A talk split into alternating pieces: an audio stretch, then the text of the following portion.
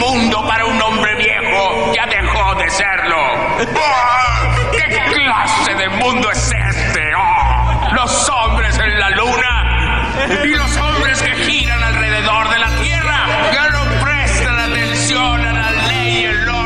Son tiempos absurdos, complejos, asiagos, donde la naturaleza del ser humano se pone a prueba, sopesando el malestar global que nos aqueja con noticias amarillistas, populismo del burdo, payasos de indiferentes ámbitos, ocupando demasiado oxígeno y un planeta que se toma por fin un respiro del virus que no es el corona.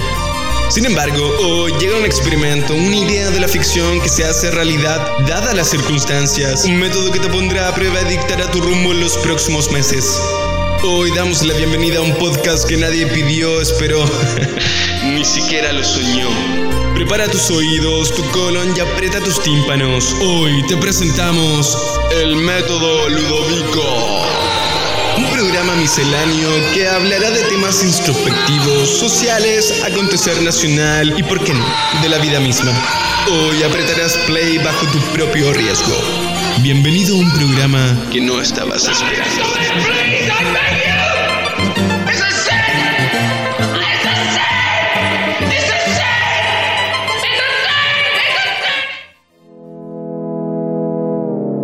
Y así, querido hermano, nos damos cuenta que ya cumplimos un año de vida de este tremendo proyecto del podcast. Eh, partimos en agosto del 2020, weón, donde se nos ocurrió esta, esta idea, weón, lisérgica que de verdad se nos ha salido de las manos. Incluso, bueno, están escuchando en muchas partes del mundo. Y eso también ha, ha tenido relación directa para construir, weón, alianzas también comerciales. Y así hemos llegado, weón, aunque nosotros ni siquiera lo podemos creer, hemos llegado al primer auspiciador oficial del método Ludovico Podcast que se atreve, weón, a salir en, esto, en, en- en estas conversaciones por estos micrófonos. Y me refiero a, a nuestros amigos de Caquecri Confecciones, que es un, es un emprendimiento familiar de la quinta región, weón, de, de tu zona, de Quilpué, y eh, que se dedican a la personalización de vestuario, accesorios en técnicas de sublimación, estampado, vinilo textil y decorativo, weón. Tienen de todos los chiquillos, tienen polerones, poleras, bandanas, mousepad, botellas para agua, etiquetas, en fin, un, un sinfín de, de- productos que, que ustedes los pueden encontrar. ¿Y dónde están los chicos? Eh, ellos se ubican en Instagram, en Kakekri Confecciones. Los buscan por ahí, los van a encontrar. En Facebook también con el mismo nombre. Y eh, ca- capaz que aquí me tiren los carriles, weón. Pero en una de esas, si, si les dicen que vienen de parte del método, al- algún regalito les van a poder hacer, pues, weón. Así que estamos sumamente contentos. Vamos a invitar a mi amiga Karen Bautista, que es la emprendedora, los chiquillos Karen y, y Juanito, que están acá en Quilpué, en el sector del retiro. Ahí tienen su, su taller y la verdad es que les está yendo bastante bien, bastante bien y son bien aplicados, son bien esforzados y, y muy entusiastas con el trabajo que hacen. Siempre están contentos ellos trabajando, siempre están felices, ¿cachai? Así es que eh, la verdad es que es inspirador verlos hacer este, este proyecto con tantas ganas y cariño. Eh, eso es bueno. Sí, y aquí estamos también, weón. El método también tiene esta, esta vitrina, ¿no, weón? De poder, eh, poder, weón, comunicar a la gente y transmitir, weón, eh, todos estos tipos de emprendimientos, weón, que son parte también de, de la difusión que queremos hacer. Así que en ese sentido estamos sumamente contentos porque el método crece eh, significativamente y tenemos nuestros primeros amigos comerciales como, como auspiciadores oficiales de, de estos micrófonos weón, lisérgicos y creativos.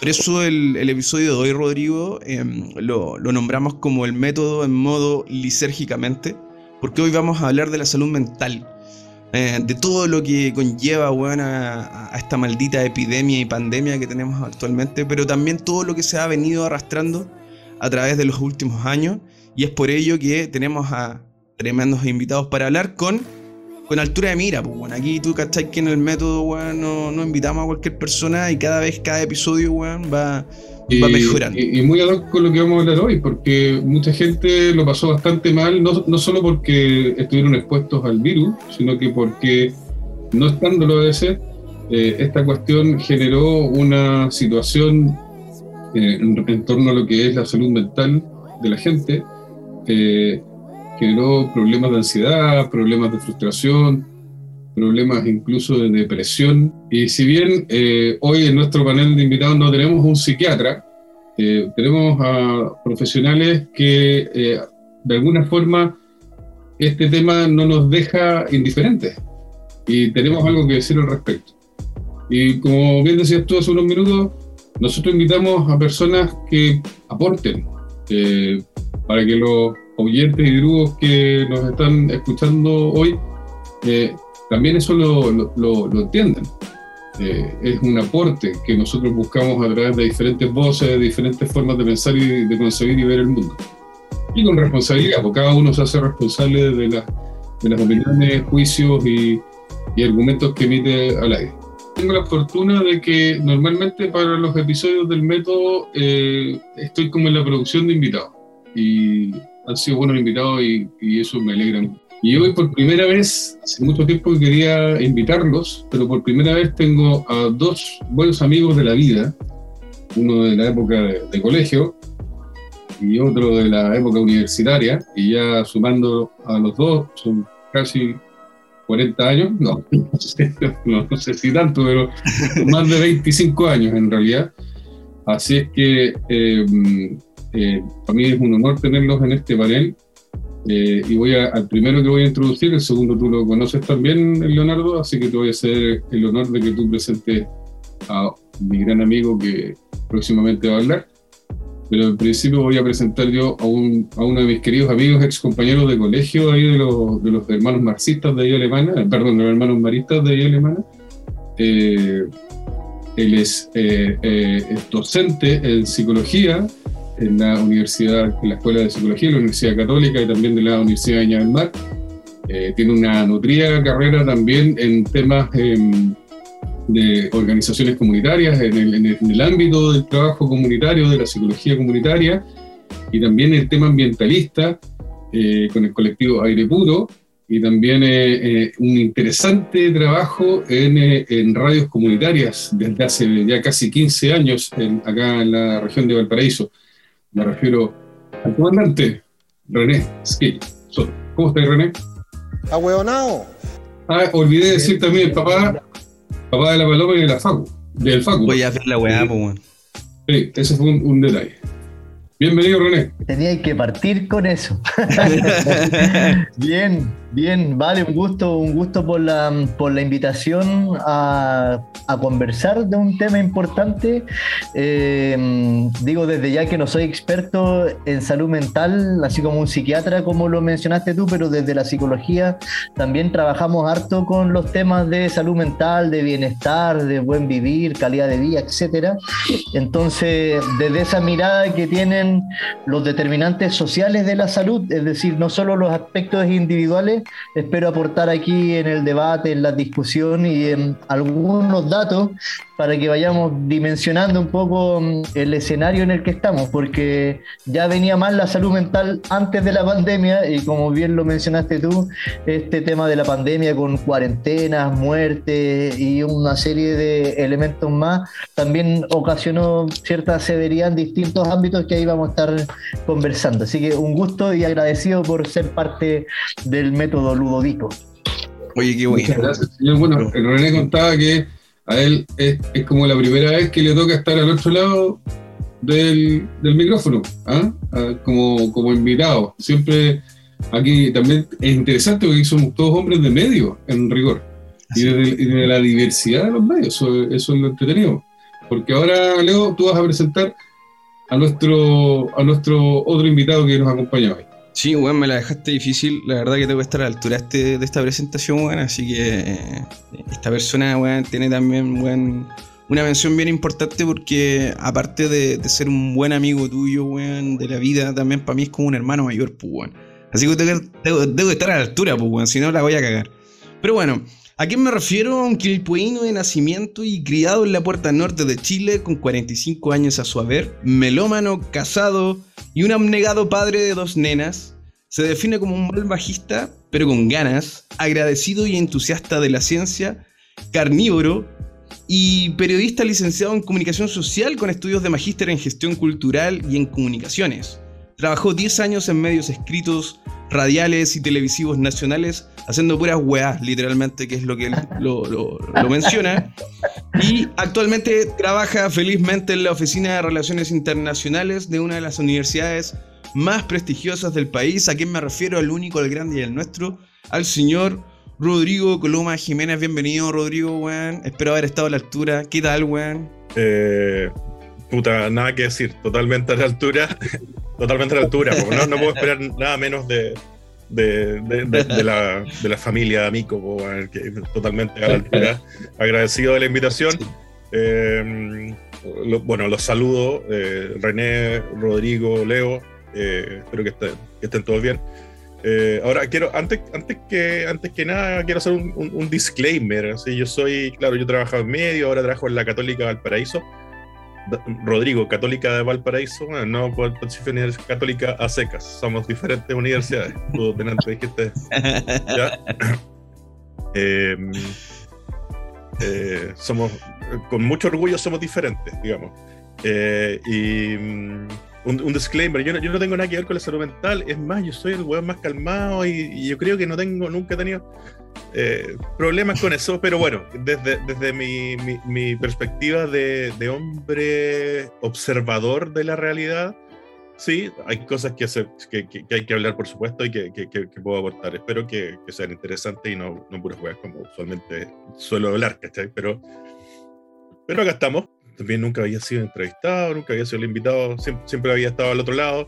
Eh, en, en algún momento también ahí en, en radios comunitarias, en, en la universidad, con, con, otra, con otro amigo que tenemos por allá, por el, por el sur de, de Chile. Adrián González. Sí, con Adrián González también teníamos algún programa, alguna vez tuvimos un programa, estuvimos como dos años en el- haciendo algún programa de rock eh, en, en la radio Los Placeres también, sí, en Los Placeres. Eh, y eso, la raja, weón. feliz de estar acá. Qué bueno, weón. Qué rico, weón. Oye, un- a- aprovechando estas palabras, weón. Oye, sí, una, un, un alcance. un- Sí, solo quiero hacer un alcance a propósito de lo que dice Rodrigo. Eh, nosotros podemos hablar weá. Sí, siempre podemos hablar más weá. Si el tema es, es justamente que eh, de- de- yo creo que desde la honestidad de hablar weá, efectivamente es que surgen de repente divagaciones y reflexiones que son más potentes que desde la mirada Ah, Del supuesto, experto mismo, supuesto, ¿no? Esa es la gracia.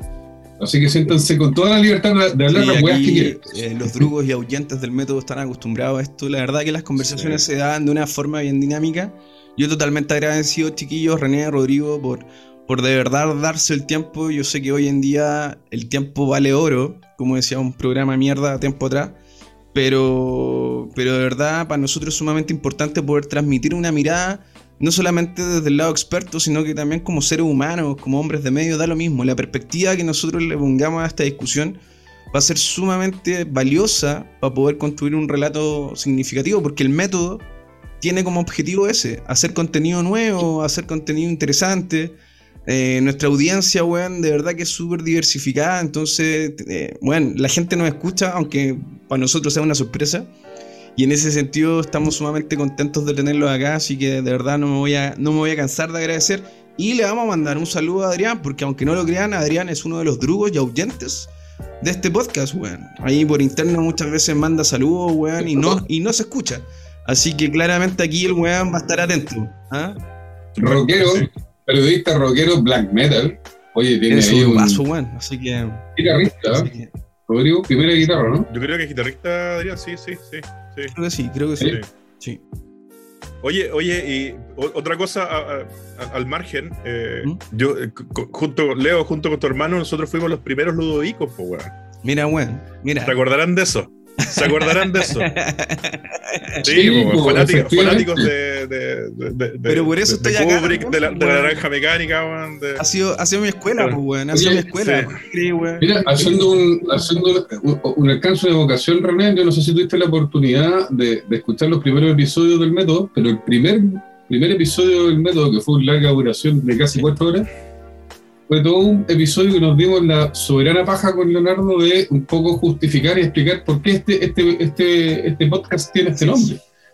Y en el fondo, lo que dice Rodrigo es cierto, o sea, todo nace un poco por eh, nosotros ser fan de, de la de la filmografía y cinematografía de Stanley Kubrick, pero en particular porque una película que nos marcó y yo estoy seguro que a René también, cuando la vimos por primera vez eh, en una de las clases de filosofía eh, con, eh, con, la profe de filosofía, René, ¿te acordáis cómo se llamaba la profe que teníamos nosotros?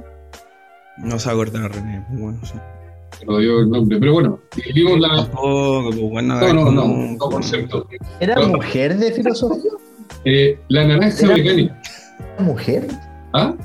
¿Era mujer la pro- Era la mujer, pues, profesora? era, no me puedo acordar del.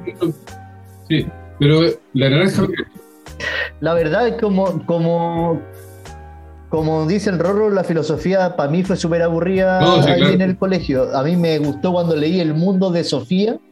Ahí claro. fue mucho más interesante conocer así. Sí, o la- sea, la de hecho, de la clase de filosofía, eh, en la enseñanza media me acuerdo solamente de, de la clase en la que vimos la naranja mecánica, que fue para mí fue un- uno de los aportes.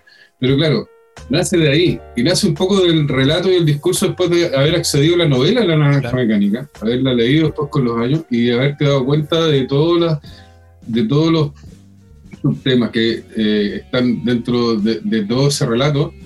Y eso es lo que a nosotros nos despierta el apetito por abordar este tipo de temática. Y uno podría decir, pues, los extranjeros van a hablar de salud mental, ¿cachai? En un podcast que supuestamente hablan puras huevas. En realidad, muchachos, desde el principio hemos dicho que hablamos huevas, pero si, se, si ustedes le ponen atención a los contenidos que hemos subido en los, en los últimos siete episodios, en realidad son puros temas profundos. Sí. pues. Entonces, esa es la idea. Esa es la idea. Leo. No, claramente, así que, puta, ya viendo esto del inicio, de la formalidad y todo, yo les quería hacer la pregunta a ustedes, weón, porque evidentemente yo me voy a eh, ir un poquito más atrás, weón. Yo voy a hablar un poco desde el estallido social. ¿Y por qué voy a hablar desde el estallido social? Porque en el fondo es como el primer granito que define de alguna manera esta, este, este estado weón, interno del chileno, voy a hablar eh, a nivel local, donde bueno, hay una explosión, más allá de lo que conllevó bueno, el estallido en sí, como muy bien define esa palabra. De ahí parte algo, ¿no? Por ahí empieza a generarse bueno, un ruido, weón, un tema bueno, asociado a la mentalidad de los chilenos, a lo social, a estas brechas weón, de, los, de los propios segmentos, weón, de los estratos sociales, las frases épicas que se mandaron, weón, eh, los políticos de levántate más temprano, weón, chiquillo, esto no prendió, y un sinfín de elementos que tiene que ver con eso, porque después más encima nos pegó la pandemia, pues, weón.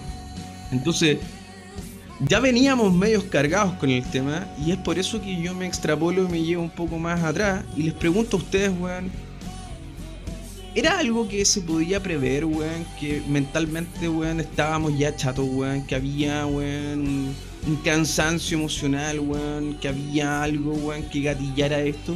El que quiera partir, pero la dejo ahí. Yo, yo lo veo como el como el cansancio, clara, claramente el agote de, de, de- de tres cuestiones, ¿ya?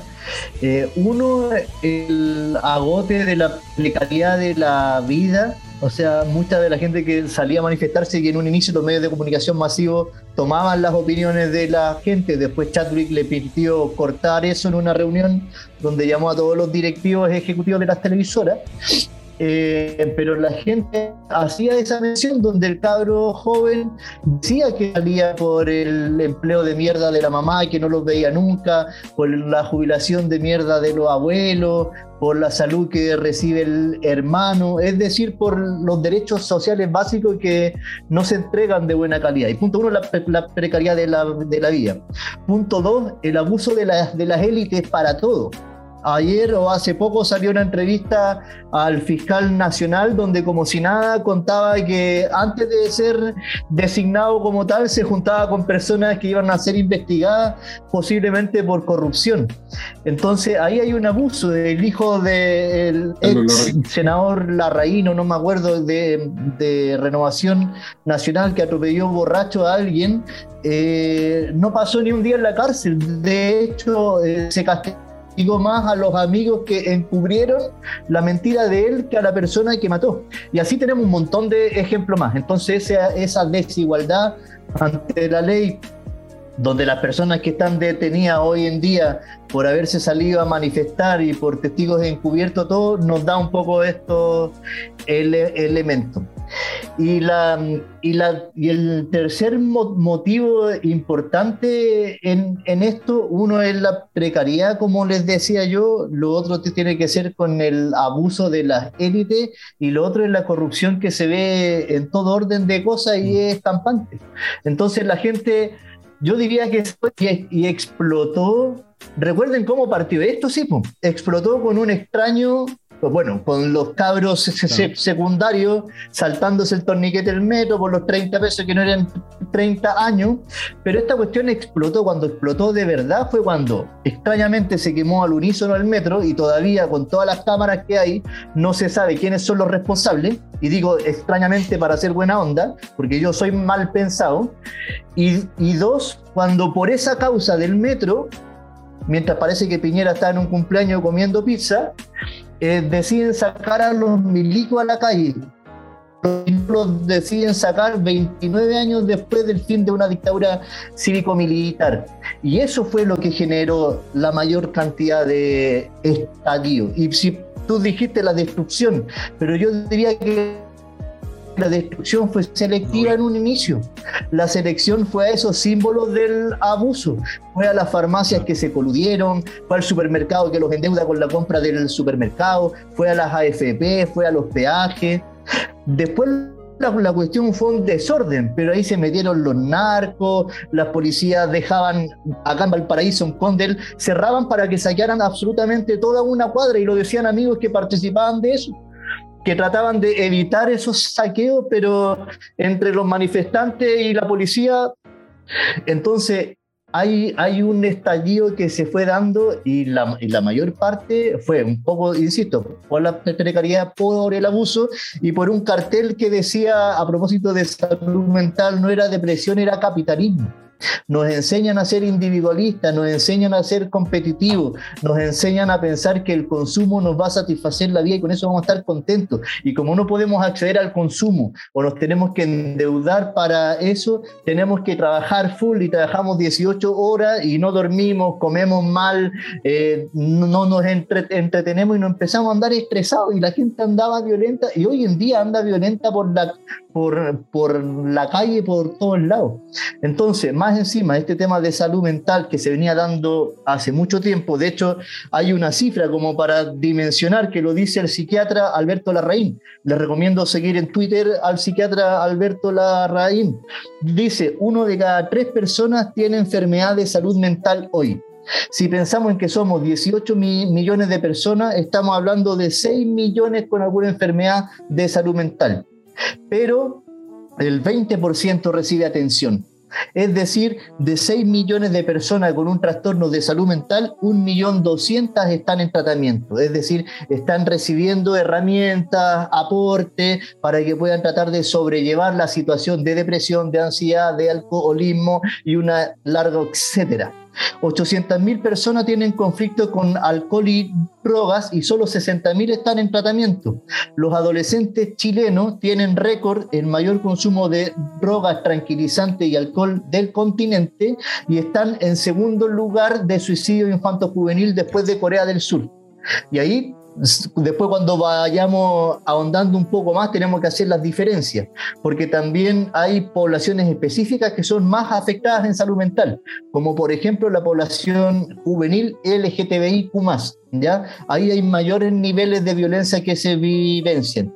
Y por último, el tema de salud mental es la primera causa de licencias que se piden. Y ahí quiero, para no monopolizar la palabra y también escuchar la opinión de usted, tal vez a partir de esto o desde otro enfoque, ahí quiero entrar con el tema de las licencias médicas y del tratamiento, porque hoy día Alberto Larraín tuitea y SAPRES han comenzado campaña del terror en médicos y usuarios por licencias de salud mental, hostigando y sugiriendo que es aumento por licencias falsas en una pandemia, indicando incluso multas y cárcel. Es decir, hoy día podéis tener depresión, podéis tener ansiedad y más encima eso vas a redoblarlo más porque tu licencia puede ser catalogada como una licencia falsa. ¿Por qué? Porque a la ISAPRE le interesa el negocio y no le interesa la salud de la persona. Personas. Y en eso estamos. Los negocios, el mercado, la economía, si pensamos el desarrollo sustentable, acá está por muy sobre el medio ambiente y por muy sobre las necesidades sociales que tiene la población en el país. Hay potente, René. Sí, sí, está... es verdad lo que menciona, porque yo el otro día, weón, eh, yo no veo noticias, yo creo que en realidad las noticias, bueno, hoy en día, hace rato, yo creo que aquí los cuatro, ni uno ve noticias tampoco, porque la, la maldita aguja hipodérmica hace su trabajo, weón, siempre en ese sentido. Pero, weón, el otro día me atreví, de hecho se lo comentaba a Valeria, mi esposa, y le decía, voy a hacer un ejercicio, voy a prenderle la tele, random, horario, para ver qué weón están dando en las noticias, y justo coincidió, weón, con este tema que mencionabas tú del tema de las licencias. Pero, weón, era de verdad. eh, ustedes son periodistas, eh, Rodrigo y Rodrigo. eh, ustedes estudiaron periodismo y toda la weá. Y de verdad se van a dar cuenta que, weón, la noticia, la cuña, venía más encima con una música culiada, weón, así, weón, casi como una película culiada así de narcos de, de- acción. Y, y esta voz como... Y estaban los doctores falsos dando licencia. Y, weón, de verdad se construye un hilo mediático que, weón, criminaliza de alguna forma y da como, oye, ¿sabes qué? En realidad la salud mental en Chile, weón, estaba para la chacota, pues, weón, porque la gente va, weón, y pide licencia for free, weón, paga 20, 30 lucas a un weón que, que, se gana, weón, un sueldo más, weón, y la gente no está enferma. Entonces, hay una vorágine, weón, que, que- de los medios, weón, de todo lo que rodea la, la masa en ese sentido, que el mensaje es ese, lo que mencionaba René.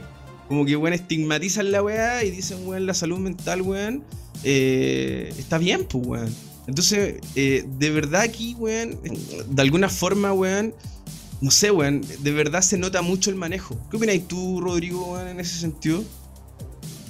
A ver, eh, de que hay manejo, hay manejo. O sea, yo, yo, yo, yo lo sé, yo trabajé en uno de los programas más, más desgraciados en ese sentido. O sea, criminalicemos todo, weón, y cri- criminalicemos a los pobres porque es más fácil hacerlo y, tiene mejor rating. Eh, y, se decía, pues, weón. Sí, por eso te decía, por, eso mu- muy bien cuando dijiste la, el- en la introducción que trabajé en medio haciendo puras weas. De verdad que yo, eh, no, puta, nunca escupí al cielo, pero yo nunca más volvería a los medios. eh, porque son satánicos, criminales en ese sentido. Y sí, o sea, hay una manipulación. Y, y- a mí lo que me da, lo, que me da curiosidad, weón, es que esas manipulaciones se hacen eh, con temas que son, o sea, nadie, nadie, en su sano juicio, nadie, nadie, nadie cree que las AFP están, digo, que, que las ISAPRE están preocupadas de la salud de la gente. Todo el mundo sabe que, que, que su negocio es el negocio y que, y que va eso antes que lo otro, ¿cachai? Entonces tratar de hacerle una, un- una campaña de lavado de imagen eh, es, es hasta burdo, ¿cachai? Y así pasa con, con- con todo, con, con todo lo, lo- lo malo que pasa. O sea, totalmente de acuerdo con René en los puntos de, en los puntos de por qué la gente está así, ¿cachai? Pero, pero esos son los mismos puntos que, que, que, que, que aparecen en las noticias, que aparecen en los medios, eh, como, como las víctimas, pues, weón. Ellos son las blancas palomitas, ¿cachai? Eh, el, blanqueo de imagen de, de la ISAPRE, el blanqueo de imagen de la FP, weón, el blanqueo de imagen de los políticos. Es totalmente burdo, es burdísimo. Yo no sé por qué siguen haciendo, si la gente además. eh, eh, puta, la gente no es tonta, weón. Y creo. Eh, eh, me, gusta, me, me- gusta pensar así, me gusta pensarlo. Me gusta pensarlo. De repente me doy cabezazo, weón, pero así heavy. eh, por pensar eso, pero, pero sí, creo que en general la, la- la cosa es así. Puta, trabajé en medios, pero yo. Tu, tu hermano lo sabe, o sea, yo, yo me harté de los medios, weón, desde el momento en que hice mi práctica en medios. Que todavía no salía de la universidad y ya estaba con, con- con problemas vocacionales, weón.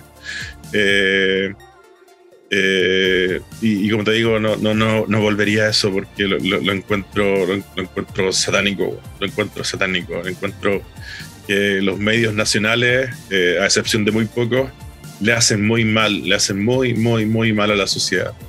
Tenemos la, la entre todos tenemos la, la suerte eh, de, de- de tener acceso a, a otros tipos de medios, medios internacionales. Yo, como decís tú también, yo, yo apagué la tele. Yo desde que trabajé en la tele no veo tele. Yo la prendo a la hora que dan South Park y se acabó, ¿cachai? Y, y eso es. Eh, pero tene- tenemos la, la- la- la opción, eh, conocemos otros medios, conocemos, yo he tenido la suerte de viajar, ¿cachai? Toda la cuestión. Conozco las realidades de otros medios en otros países. eh, y, y- y tú no, no podéis dejar de hacer la comparación. No podéis dejar de hacer la comparación con lo que tenemos acá. Eh, lamentable. Es, De, es de- de lamentable. hecho, hay lamentable una lógica que tiene que ver un poco, tú le decías, weón, ¿por qué pasa? Porque finalmente, weón, eh, eh, es la, el monopolio, weón. Los capitales, weón. Detrás de cada Sí. medio, weón, tenía, weón, a un Luxic, weón, tenía un sinfín de Claro. Son los que ponen la agenda, son los que llevan la agenda. Son los que llevan la agenda. Entonces, O sea, me- los medios están acá para servirle al, al poder económico. Sí, eso es. Eso es. No, no. Sí, son muy pocos, muy pocos los que no, y puta, se las ven duras para poder sub- subsistir los que no. Pues. Eh, acá, acá no existen, eh, hasta el, hasta el canal de todos los chilenos, pues, weón, no sé. En primer lugar, si, si quisiera hacer un canal público, tenéis que seguir el, el modelo que tiene la BBC, el modelo que tiene Deutsche la, la- la televisión alemana, que, de verdad lo, financia todo el pueblo, ¿cachai? Y no los auspiciadores. De por ahí ya la cuestión parte mal, ¿cachai? Para retomar un poco el, tema de, la salud mental, eh, sí, o sea, eh, creo que son más de 30 años. El 89 se dio un- un- una pildorita de esperanza y esa pildorita de esperanza, 30 años después, que a la luz de que te habían dado un placebo nomás, pues, que nada, nada de lo que, que- que- prometieron fue, fue cumplido y la, gente hace las comparaciones, o sea, podemos hacer las comparaciones, ya, no, ya nos vivimos, eh, la sociedad del conocimiento y de, de la información, la sociedad de la información nos ayuda a todo esto, o sea, ya hablo de internet y todo lo que tenemos ahora, porque ya no estábamos, ya, ya Chile no era esa isla que era antes, weón. Y este estallido social fue un, un relief, ¿cachai? Fue una despresurización de todo lo que estaba pasando. Descomprimió totalmente, descomprimió totalmente. Y yo creo que íbamos, íbamos bien, ¿cachai? Hasta que llegó la pandemia. Y hay un game changer, como le Sí, dicen. yo quiero, quiero destacar, quiero destacar varios, varias ideas que han, que han presentado tanto René como Rodrigo. La- la- un poco el, análisis que hace René al, inicio igual es, como uno, uno lo conoce, pero siempre es dramático volver a, a revisar eh, argumentos, cifras en torno a ciertos temas y a, cierta, a ciertos aspectos que uno, claro, en la conversación como del día a día se van perdiendo en la pauta, en la pauta de los medios. Por ejemplo, claro, yo, yo no veo noticias.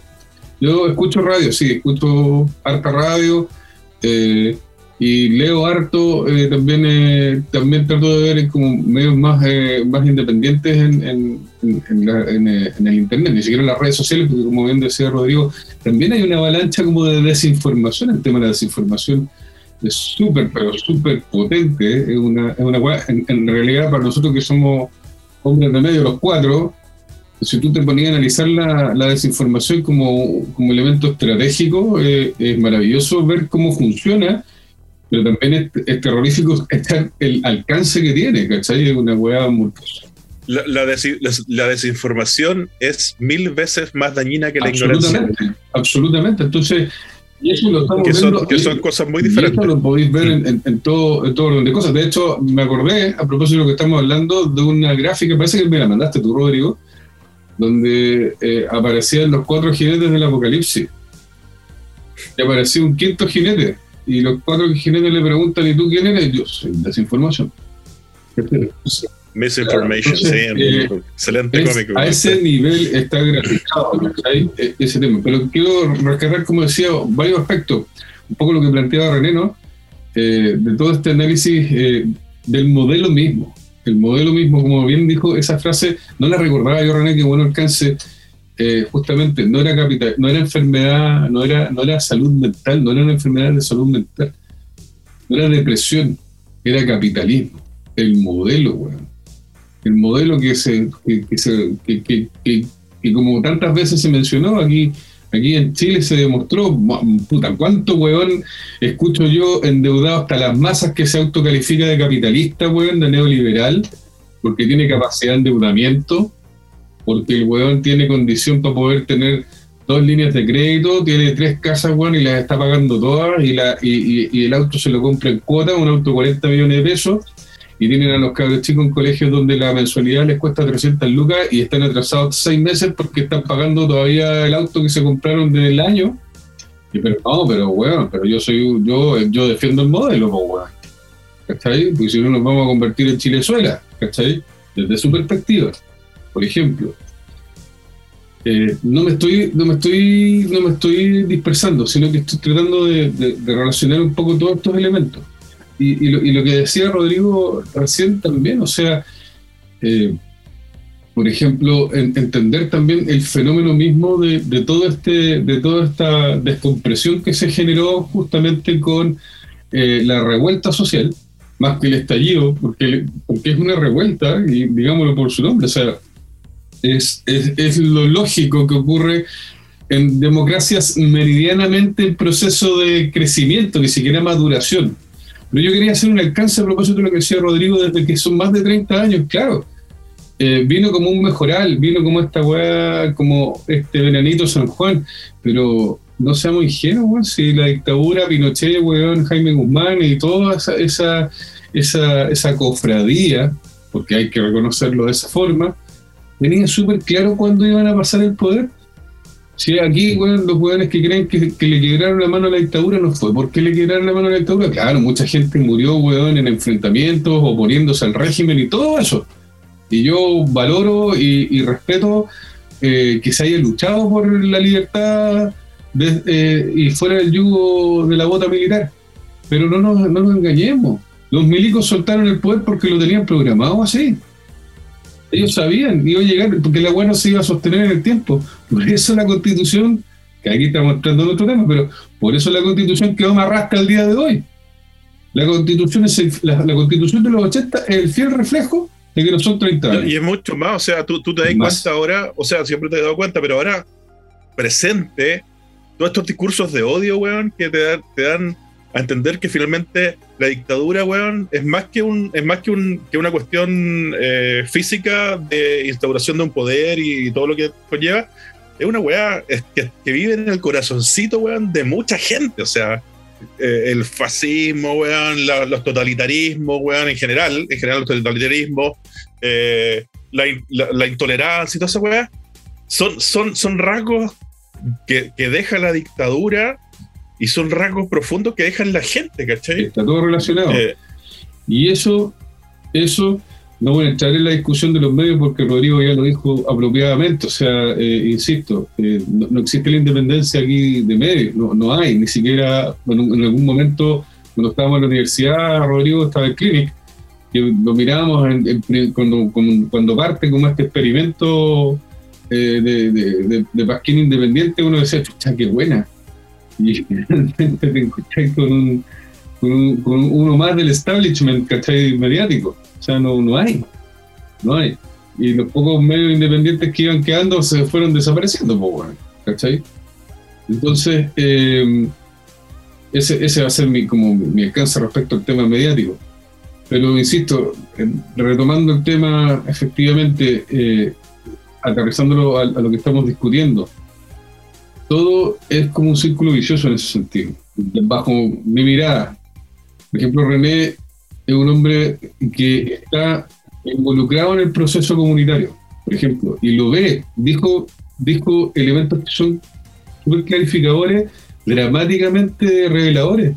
El tema de las adicciones en un sector específico que es la juventud, y en un sector específico, la juventud que, que no tiene acceso a tratamientos, que no tiene acceso al sistema, pues, weón. Y se genera problema de alcoholismo, problema de violencia, problema de delincuencia, eh, problemas de el, sui- el suicidio, weón, qué heavy eso, ¿cachai? Suicidio infanto juvenil, weón. Eso, eso yo no lo he visto en los medios, po, weón. ¿Por qué? ¿Por qué, weón? Si para mí es lo más importante. ¿Qué mierda pasa, cachai? Eh, se René- suicidó Katy Winter, no sé si se acuerdan de ese nombre. Que es una chiquilla que se suicidó en, en un Starbucks eh, como de Las Condes, de un colegio tipo nido de águila. Cuando a la elite le pasa algo, ahí las cámaras se enfocan y problematizan un poco. Pero cuando le pasa a la, a la comunidad en general, no. De hecho, es interesante cómo se dio, hacia dónde se, se dio la conversación, porque para mí los medios de comunicación son parte del conflicto hoy en día. De hecho, iba a citar a Malcolm X, cuídate de los medios de comunicación te, amar al, te, da, te harán amar al opresor y odiar al oprimido. Eh, ¿Qué es lo que ocurre acá? Y de hecho les recomendaría ahí en Ciper Chile una columna de, de, Pedro Santander, que es del Observatorio de Medios de la Católica de Valparaíso, que dice la Convención Constitucional está bajo ataque, ¿verdad o fake news? Y es a, a propósito de que por fin, de, después de 30, 50 años, se quiere pensar en un modelo de desarrollo que se haga cargo de aquellos elementos que están a la base del deterioro de nuestra salud mental. De que, imagínense, acá estaba viendo otra cifra.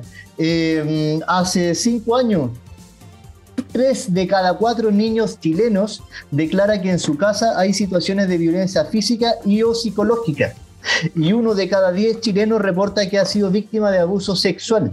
También tenemos las tasas más altas del mundo en conducta de bullying, de maltrato de niños por otros niños. ¿Y para qué hablar de las tasas de delincuencia infanto-juvenil? Entonces ustedes que se acordan de una caricatura, yo me acordé de otra que lamentablemente no la tengo acá como para compartir, pero es una madre con un bebé así como pidiendo ayuda social, la caricatura 1, y un ricachón sin cara diciendo, no, la verdad que no tenemos. Caricatura 2, eh, una madre ya con un bebé, sino que con un niño chico pidiendo educación de calidad, y el tipo como vestido de etiqueta le dice, no, no tenemos. Tercera alternativa, eh, la madre con el cabro joven pidiendo pega o haciendo fila para una pega. No, la verdad que no están las condiciones para mejorar. Cuarto ícono, el tipo ricachón con este mismo bebé que después era niño, que después fue un joven, con, una, con un cuchillo, así como asaltándolo, y el tipo de negro decía, oh por Dios, ¿cómo hemos llegado a esto? ¿Ya? Entonces, el cómo hemos llegado a esto, lo vemos, tenemos el camino. El, el, el capitalismo neoliberal a ultranza de Chile, hecho en doctrina del shock, según la periodista Naomi Klein, que hasta hizo un documental de cómo se instaló el neoliberalismo como laboratorio. Hay una página que se llama rebelión.org que pone Chile, laboratorio del neoliberalismo. Acá empezó el ejercicio ya de los Chicago Boys. Y eso generó una, el dios mercado para absolutamente todo. De hecho, yo me reía porque cuando no sé cómo se iba a dar la conversación, pero en algún minuto, tal vez la parte final, yo les iba a dar como algunos tips como para la salud mental. Y el primer tips que yo tenía anotado es justamente eso: así como apaguen el televisor. El televisor hace mal, especialmente cuando las noticias las muestran. Yo estaba trabajando en la población Juan Antonio Riva en Independencia hace como siete años haciendo un diagnóstico barrial y son edificios de cuatro pisos y en una yo subí a entrevistar a una abuelita en un segundo piso y la abuelita me hable con el visillo.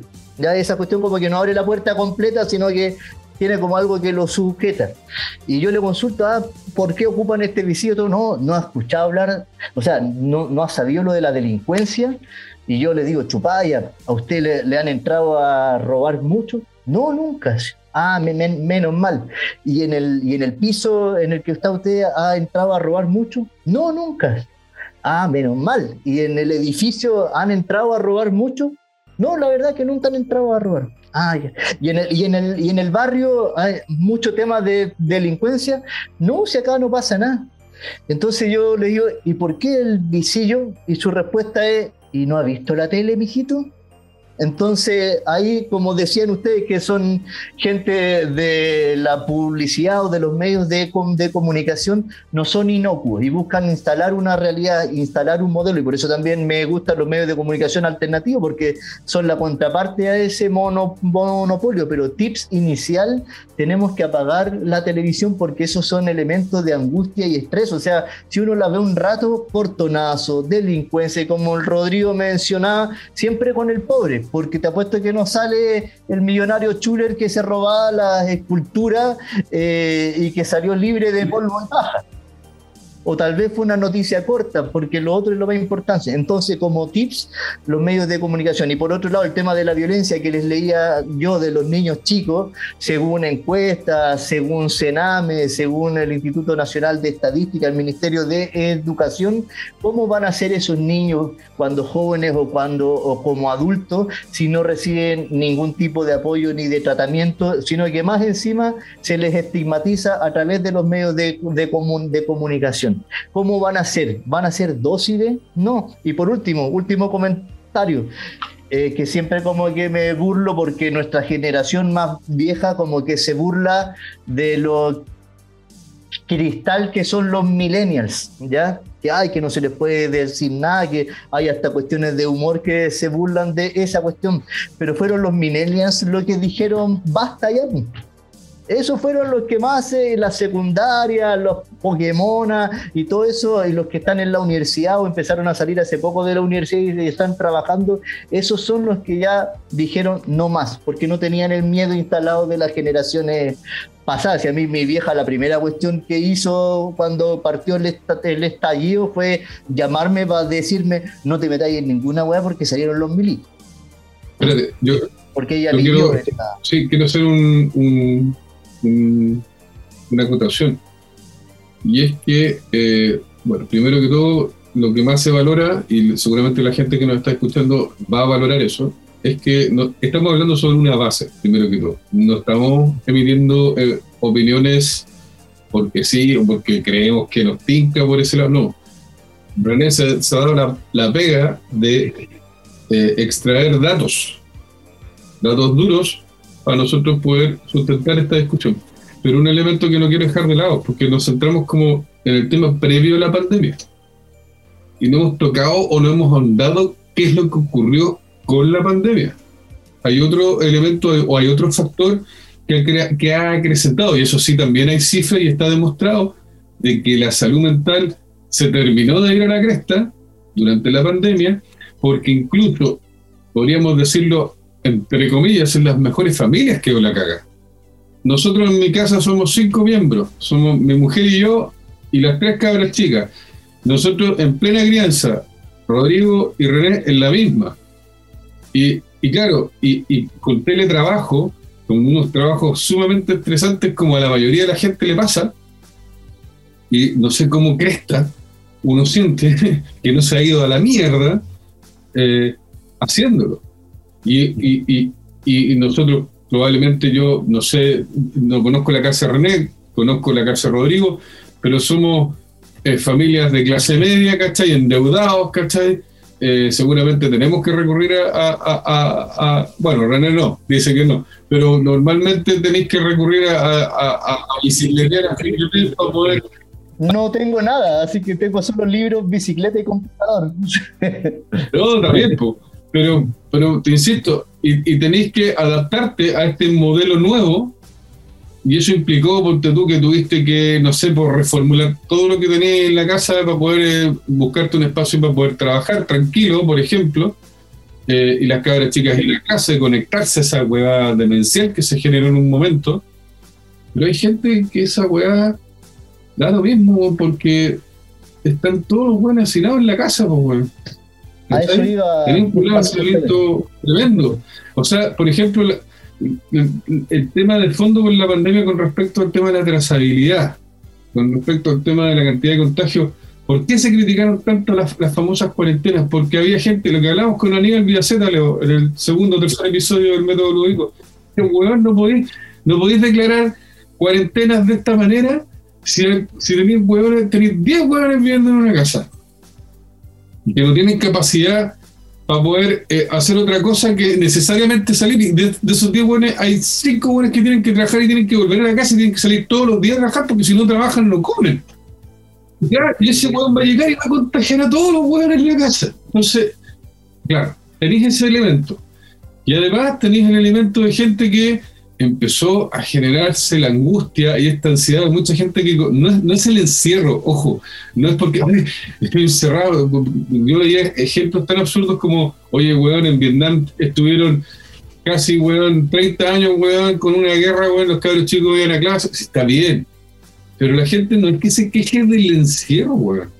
La gente se empieza a quejar, o no se queja, la gente no se queja, la gente empieza a sufrir justamente porque los agobia esta weá. Convivir weón, con el marido y con los cabros chicos todo el santo día, si ¿para qué vamos a andar con huevas? Si también eso te, te- te desgasta. ¿Cachai?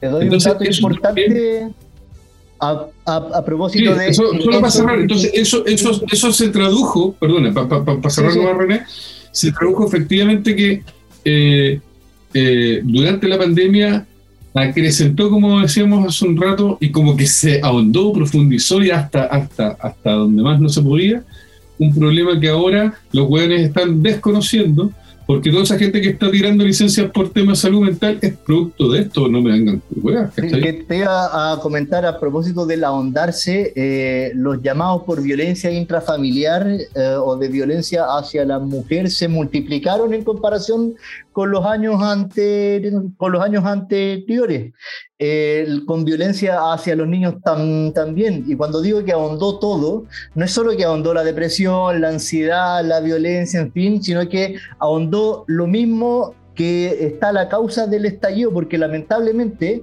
nos pilló con el peor gobierno que podíamos tener para abordar una pandemia. Menos mal, menos mal que hubo un estallido antes, porque el estallido ayudó a organizar un poco a la gente y así las ollas comunes o los distintas, las distintas instancias de colaboración y, solidaridad mutua se expresaron de manera súper rápida.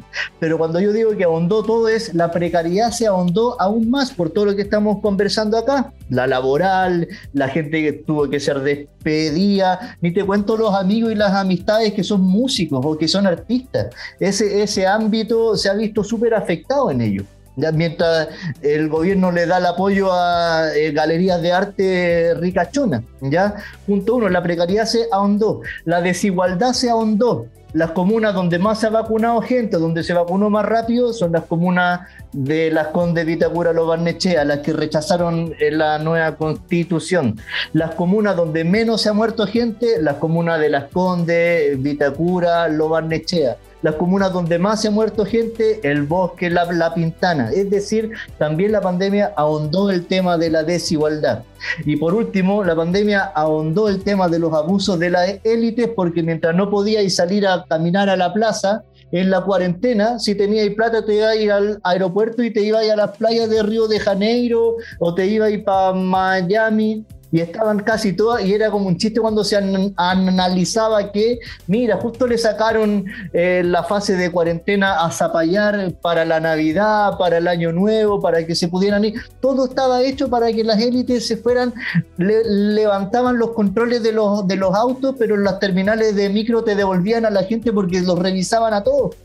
Entonces, ahondó la precariedad, ah- ahondó la desigualdad y ahondó el abuso. Y con eso seguís ahondando rabia, depresión, ansiedad, alcoholismo y una serie de elementos más que no se, no se han abordado. Pensemos los adultos mayores, súper abandonados. Yo he trabajado con estudiantes, con clubes de adultos mayores que de repente no pudieron juntarse más y ni siquiera no pudieron juntarse más con los pocos que veía de su edad, de su barrio, sino que te desconectaste porque no sabía ocupar un celular inteligente. Y la campaña ideal que saca el gobierno con Don Chanchisco el 18 de septiembre pasado fue comprarle unos celulares, se los entregaban, pero no les enseñaban a ocuparlo, no había un plan para enseñarles el uso de esos dispositivos para que tuvieran la utilidad. Y ahí los tenían los adultos mayores, los celulares comprados en esta campaña, sin uso. Entonces la falta de inteligencia, la falta de humanidad para abordar esta situación de pandemia ahondó en absolutamente todo, excepto de aquellos territorios que tenían un soporte, un tejido social más potente que podía ir haciendo un poco la pega que no está realizando en las instituciones que debieran estar haciendo la pega. Ahí está la paloma, ¿Quieres Hola? Paloma, ¿cómo estás ahí? Hola, ¿cómo estás, Paloma? Hola. quiere escuchar. Hola Paloma, Ahora sí ¿cómo estás? para que la escuche.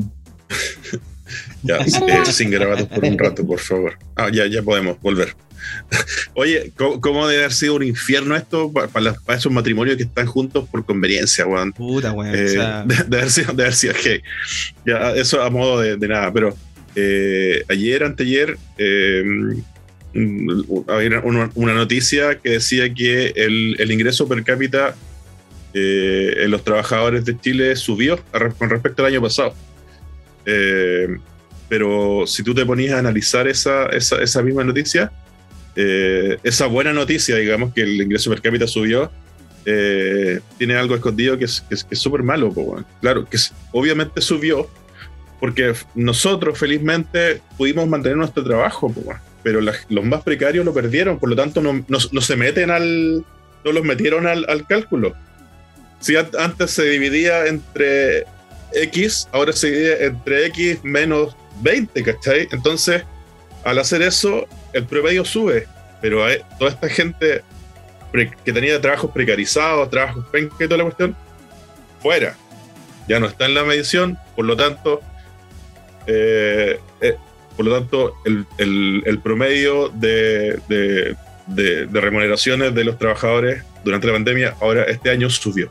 Y son, y son, y son, son pocos los medios, yo, yo, me, yo me, me di la paja de verlo en diferentes medios y, y algunos medios que son oficiales igual, pero son bastante decentes, hablaban de por qué, ¿cachai? Y en los otros no, o sea, qué buena noticia que haya subido la cuestión, pero de los trabajadores precarizados ni se... ni- muy pocos fueron los que, los que hablaron. Oye, y solo, solo para complementar lo que estáis diciendo, Rodrigo, cuando se habla de crecimiento económico, que se ha evidenciado un crecimiento económico, pero ese crecimiento económico, eh, que en, en- en el fondo no es otra cosa que como la reactivación, que no es lo mismo. Ojo, el crecimiento económico no es lo mismo que la reactivación. Eh, pero le, le cambiamos el nombre en vez de reactivación y hablamos de crecimiento para poder decir que creci- crecimos en tantos dígitos. Pero si tú te vas claro, Claro, en, comparación al año pasado, po, es obvio. pero, eh, insisto, pero si, si lo hablamos, si lo hablamos objetivamente, eh, con, los, con, la- con los conceptos y los términos apropiados, es la reactivación económica, que tiene que ver única y exclusivamente con la inyección de circulante que se ha generado con todos los recursos que se han emitido. Súmale bono, súmale retiro, súmale toda esa cueva. Eso claro que genera una reactivación, pero no, es crecimiento, porque eh, discursivamente es distinto hablar de crecimiento porque podemos decir, no, que en pandemia crecimos más que en 2020 y que en 2019. Sí, pero ¿qué pasa con el tema del, de- ¿qué, qué pasa con el tema de la desocupación y el desempleo, weón? Ah, es que eso no está considerado, entonces no me hablís de crecimiento, pues, weón. Sí, pero tío, tíos, eh, Rodrigo y Leo, eh, ¿me podrían dar cinco minutos para ir a hacer pipí? Y, pero, pero no sigamos conversando, po, weón, porque está interesante, no me quiero perder nada. Pero pon la botella ahí, pues, weón. ¿Sí? ya, dale, dale, dale. Seis hojas y media después. Yo quería tomarme, eh, retomar algo de lo que tú dijiste, Leo, en algún momento, de que éramos parte del problema. Tú dijiste que eras publicista, tú eres una persona que por pega, weón, crea necesidades inexistentes en la gente para que consuma, ¿cachai? La cuestión. Y hay algo, hay algo súper heavy en eso, porque eh, con los periodistas pasa, pasa algo similar. Eh, mira, hay un estudio, ya que tú delante, René, citaste a, a Santander de la Católica de Valparaíso, yo voy a citar a la Claudia Mellado, también de la, de la Católica de Valparaíso, ella tiene un estudio súper bonito, weón, eh, que, tiene que ver con los roles profesionales del periodista. Y ella describe, describe varios, varios roles de los periodistas, eh, entre ellos el, el watchdog, un periodista que siempre está eh, atento y, y denunciando las cosas que pasan, lo malo y toda la cuestión. Y así, como desde esa, desde ese, no te lo puedo decir todo ahora porque no me acuerdo, pero desde ese, desde ese, mm, desde ese extremo, pasando hasta el otro que es el periodista servicial, ¿cachai? Totalmente.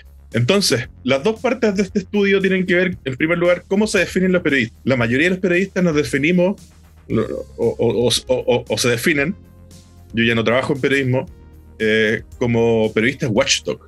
Todo el mundo cree que está ahí eh, para, para, para hacer justicia, weón, para mirar y denunciar las injusticias y las cosas que están malas desde los, eh, desde los estamentos de poder y todo el asunto.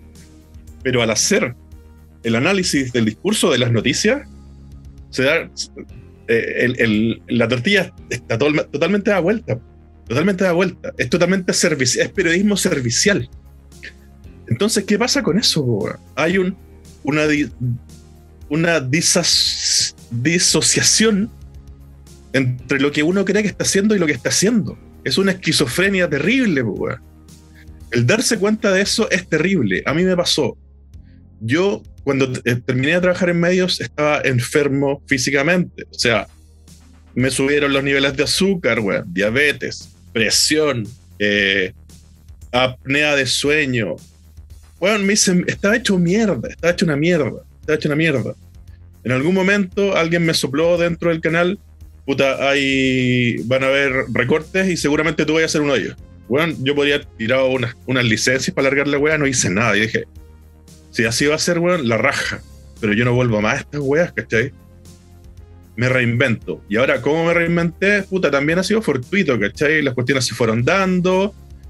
Hasta llegar hasta donde estoy ahora, weón, que para mí es un trabajo que tiene un sentido, que tiene eh, trascendencia. Yo trabajo en, en- en- relaciones internacionales de la Católica de Valparaíso. Eh, ayudo a conectar, a, nuestros académicos con académicos del extranjero. Ayuda a conectar a, mi universidad con universidades del extranjero, lo que permite que cabros, cabros que están ahí por primera vez en la universidad, muchas veces que no tienen plata ni para el pasaje, weón, puedan salir a tener una experiencia, weón, en el extranjero, una experiencia que les cambie la vida, que les cambie la, visión del mundo, ¿cachai? Para mí eso es un trabajo con, sentido, un trabajo con trascendencia. Entonces, me, pasó, o sea, yo en algún momento me vi en esa, por- porque tampoco, porque también soy un buen realista, o sea, vi que lo que estaba haciendo, bueno, no tenía nada que ver con lo que yo quería hacer. Y- y según este estudio, lo penoso de este estudio es que la mayoría de los periodistas piensa eso, ¿cachai? Piensa que están ahí, weón, como los justicieros, están ahí como los justicieros, y están haciendo pura weá, están siendo serviciales al poder, ¿cachai? Entonces, ¿qué pasa? Claro, hay un. Ahí está tu editor, weón, que, que no te va a dejar escribir esta weá y te va a decir, no, weón, anda, anda a reportear al, al chino Ríos, pues weón. No acá hay esta otra weá. Pero bueno, eh, es penoso, po. A mí me pasó, me enfermé, estuve muy, muy, muy mal. Tú sabes, Mono, weón, tú me conocís mejor. Mono, Rod- Rodrigo, perdón, Rodrigo. Como, como, como, como fueron esos tiempos para mí, eh, difíciles, para mí, para mi familia. Eh, esas weas tra- trajeron cosas más difíciles de las que tuve que ir pasando. Pero de algún momento, de alguna, de alguna manera, weón, me resultó lo que, lo que aposté. Traté de, no volver a medios. Hasta el momento no lo hago. Espero no hacerlo. Y ahora estoy haciendo algo que de verdad, que de verdad me tiene contento, ¿cachai?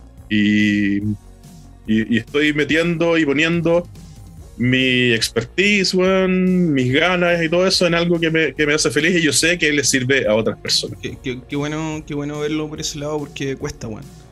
Yo creo que uno estando inserto en esta, en esta industrialización, weón, de la concepción de la necesidad del consumismo, del capitalismo, cuesta mucho, weón. Y, y de verdad que, que- que en ese sentido no es imposible. Yo creo que es una weá que se puede hacer. A mí me pasa desde el punto de vista personal que lo veo con, con- con Rodrigo, el mono, que, que el weón también se reinventó que está haciendo algo que dentro de todo le, le gusta. A mí, en, mi caso personal, weón, eh, estoy en esto. Ah, eh, el podcast, de alguna forma, el otro día lo hablaba con Valeria, eh, para mí es un escape, weón. De alguna forma, el poder hablar a destajo, el poder transmitir ideas, traer a gente como ustedes, weón, de verdad que es sumamente valioso porque este contenido no está en otro lado, ¿cachai? Entonces creo que de a poco uno va aportando a ese desarrollo y a ir como weón reivindicándose y poder subsanando el tema de, de lo mental. De hecho, Rodrigo, no nos olvidemos, el método parte por eso. Nosotros mismos lo dijimos en un episodio 1. Esta weá, al igual que el tema de la ficción, eh, fue para no volvernos locos, pues, porque vimos una idea, vimos un nicho que, que podía tener desarrollo, así que tomo súper en cuenta lo que dice Rodrigo Coloma en ese sentido y que es valeroso. Eh, yo también anoté con lo que partió Coloma cuando te dijo el, el sentirse como publicista parte del, como del conflicto, así como que ahondáis en el conflicto mismo.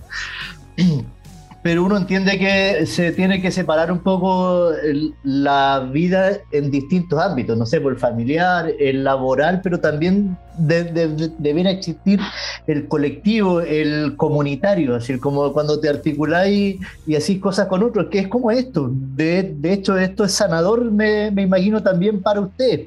Y si se puede convertir en, ot- en otra cosa que permita aportar a la reflexión, al diálogo, al debate sobre cuestiones que importan un poquito más que la zapatilla que te vaya a comprar o la actualización del celular X, eh, entonces me parece importante. Yo cacho que tips número uno es pensar en eso, o sea, en lo contrario de lo que incentiva el, el- el modelo capital o la subjetivación que ha hecho de nuestras vidas.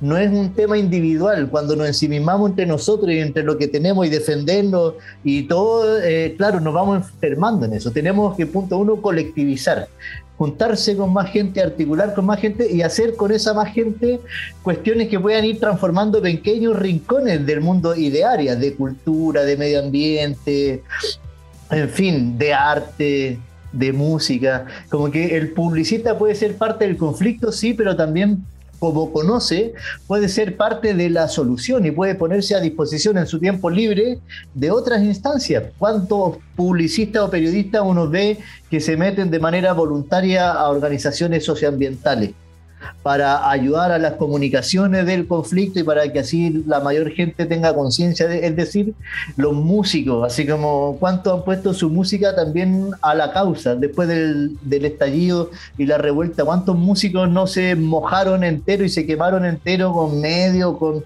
les dieron lo mismo así. Y salieron, no sé, la Mon Laferte con las pechugas al aire, el Alex Sandbanter diciéndole, no sé, Paco Vampiro, así como, así como, cada uno desde nuestro espacio algo puede hacer y desde lo local.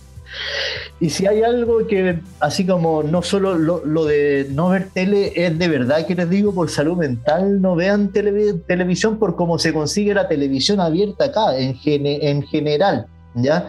Eh, y si hay otro, otro tips importante junto con colectivizar, es eh, pasar y saltar esta lógica del, del competir y ganar por solidarizar y por colectivizar. Ya que es como, no sé, pero hay un boom en distintos lados y es bonito verlo de huertos comunitarios o de recuperación de espacios, de composteras colectivas, de recuperación de plazas y fue aún más con el estallido porque la gente necesitó encontrarse. po.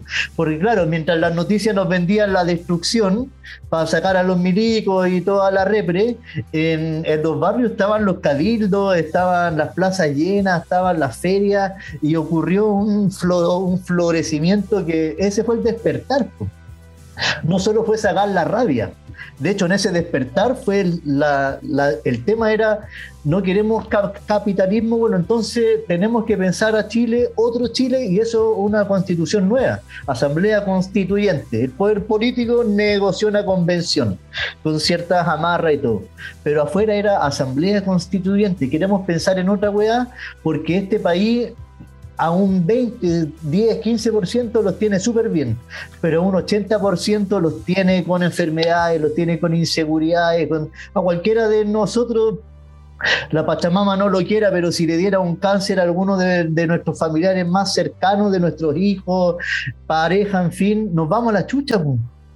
Porque si esperáis la salud, de, nosotros tenemos FONASA acá, si esperamos eso, nos vamos a la chucha. Entonces, ¿cómo cambiamos eso para que estemos también en eso más tranquilos y podamos destinar nuestro tiempo en hacer deporte, en ir al teatro, en ir a ver música, en recuperar espacio, en conectarse con la naturaleza? Eso sana un montón. Como psicólogo ambiental comunitario, se los digo. Yo eh, ahí les felicito a, a mi amigo Rodrigo D'Amico Nahum porque veía en su Instagram que así como todos los fines de semana o un- una vez a la semana salía con las chiquillas hasta ahí a recorrer el cerro. Súper importante eso. po. Es súper importante salir a andar en bicicleta, salir a caminar, conectarse con, con la naturaleza, porque lo que necesitamos hacer, humildemente digo esto, lo que necesitamos hacer es, como dicen los argentinos, bajarle un cambio. El sistema, el modelo económico nos pide andar en un cambio así full. Y para eso con comida rápida, con un montón de hábitos que son súper nocivos para nosotros y para el medio ambiente. ¿ya? Entonces tenemos que bajar un cambio. Y en ese bajar un cambio, de repente son esos estilos de vida que mencionaron los compañeros recién. Filo con esta industria de mierda, me voy a esta cuestión donde siento que trasciendo, como dice Colo Loma, que soy un aporte para algo para esos cabros que por primera vez salen a fortalecer su, un parte de su capital. Entonces, o, el método Ludovico mismo, ya llevan siete emisiones incentivando la reflexión en distintos temas en distintos temas que son súper importantes y, que escapan al consumo. Entonces, si pudiera dar tips así como cortitos en eso, apagar la televisión, conectarse con la naturaleza, lo que ustedes quieran hacer, pero conectarse, buscar hacer una especie de mapeo territorial alrededor tuyo, donde hay parques, donde hay reservas, donde hay distintas cuestiones, donde o no hay plazas para que los niños jueguen, salten, se tiren, en fin, eh, y colectivizar, colectivizar, hacer cosas juntos, hacer métodos ludovicos, hacer música. O sea, igual es un gusto ahora después de, toda esta cuestión de estar encerrado, de andar por paseo Wheelwright o por distintos lados y cachar que hay batucada, hay murga, hay círculo de mujeres, hay hay colectivo de buenos que se cuelgan para hacer deporte, en, fin, hay una serie de encuentros de hacer comunidad eh, que de cierta manera nutran el, no solo la mente, sino que también el alma, como que somos muy racionales en, eso. Eh, esta cuestión nos, incentiva una lógica súper racional y súper poco emocional. Ahí hay un o sociólogo colombiano súper interesante que se llama Orlando Fals Borda y habla del, del pensar Ya no solo pensar las cuestiones, sino que también sentirlas. ¿Qué te está pasando a ti con tus emociones? Tipo intensamente, así, de las cinco emociones, ¿cuál está siendo más importante en este minuto con esta situación que está pasando? Entonces, estar conectado con eso nos permite también tener otras vías de escape para no caer enfermo con temáticas de salud mental y empezar a depender de niveles de violencia y que andáis zafándote porque te andáis violentando con todo, el que te miró mal en la calle, el que te tiró el auto, el que, en fin si igual es severo el mundo cuando uno lo piensa para los más chicos, pero podemos ir haciendo cosas cada uno de, nuestros entornos más inmediatos.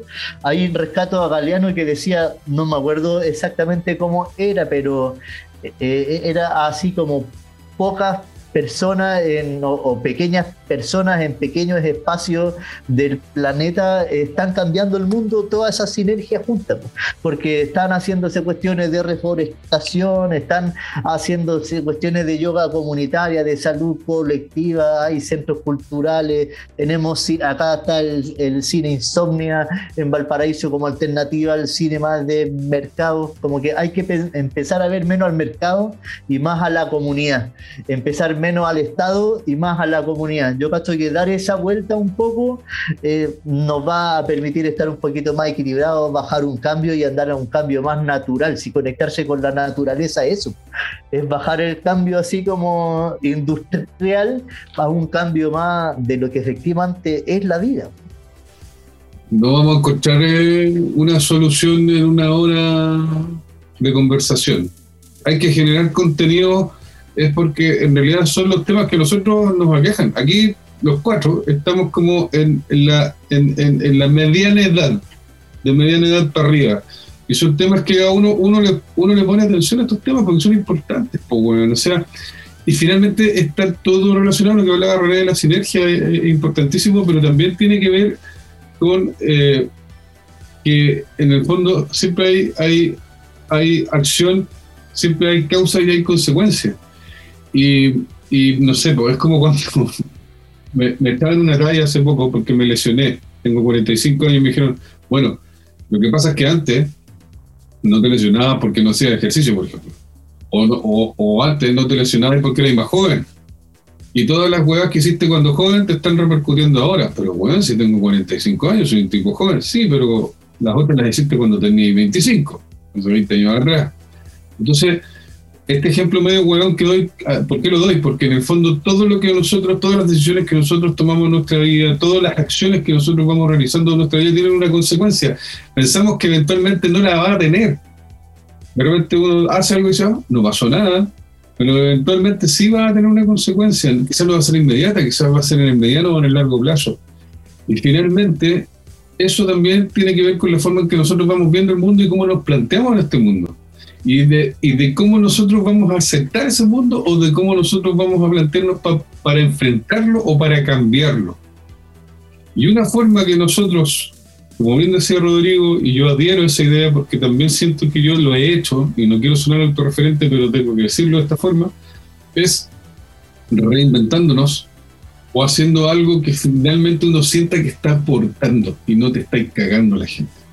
Y de partida no te estáis cagando tú en tu propio espíritu, en tu propia es- esencia, ¿cachai? En lo que son tus propias convicciones, ¿cachai? En, tu en tus propias creencias.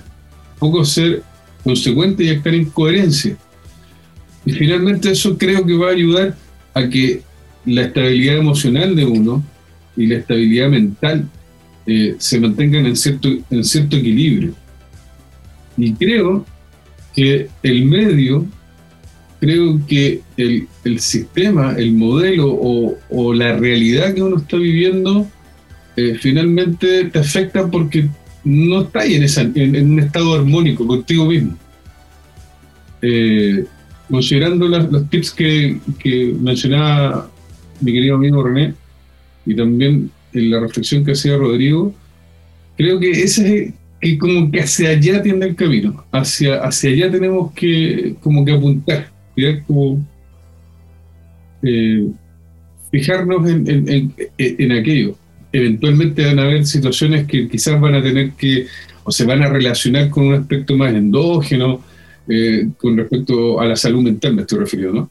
Eh, quizás hay enfermedades que tienen un, un- un origen distinto, pero eh, estamos de acuerdo por lo menos en el análisis que hicimos durante toda esta conversación que la gran mayoría de los casos que, que se han mencionado tienen que ver con tu entorno, tienen que ver en cómo te afecta ese entorno y cómo, y cómo tú estás planteado para poder enfrentarlo. Y si no tenés las herramientas para enfrentarlo, a veces, muchas veces no tiene que ver contigo. Porque esas, esas herramientas no las has recibido de alguna manera. ¿Cachai? Y estáis defendiéndote con lo que podéis defenderte. O, o estáis atacando el, el tema con lo que lo puedes atacar. Entonces, eh, ¿cuál es mi mirada o cuál es mi conclusión? Que en el fondo siempre va a ser importante aportar desde esta vereda mientras uno mantenga la lucidez y sea capaz de hilar ideas y hablar de corrido, weón, eh, poder abordar estos temas y plantearlos y dejarlos tirados en el panel, en el debate, aunque me saquen la chucha, pero por lo menos Perfecto. lo dije y Oye, em, eh, está para dejar pensando a todo el mundo, ¿no? Yo creo que tuvimos una conversa bien distendida, bien densa también. Claramente no íbamos a lograr todo esto bueno, en, en un, en un ratito en esta primera sección. Pero desde ya eh, tomar los consejos de René, tomar en cuenta eh, este pensamiento crítico que hace Rodrigo Coloma, lo que menciona Mono Rodrigo también, son, son, son, son propuestas que tienen que estar en la conversación y tienen que analizarse. Sea cual sea tu, edad, sea cual sea tu situación, es importante hacerse las preguntas y cuestionarse. Y, y el método trae esa discusión. Así que nada, yo le agradezco, chiquillo, en esta primera sección eh, de darse la paja, de poner ahí eh, al rojo vivo varios temas que hay mucha gente que, que no los toma en cuenta.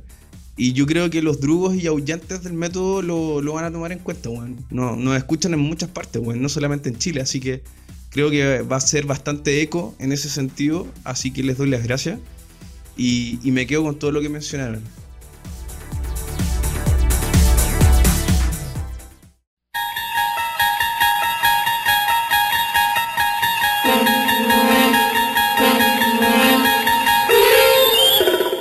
Estamos viajando hacia una dimensión distinta a la del mundo de lo conocido por el ser humano, bajo el reino maravilloso de la dimensión desconocida de tendencias de culto.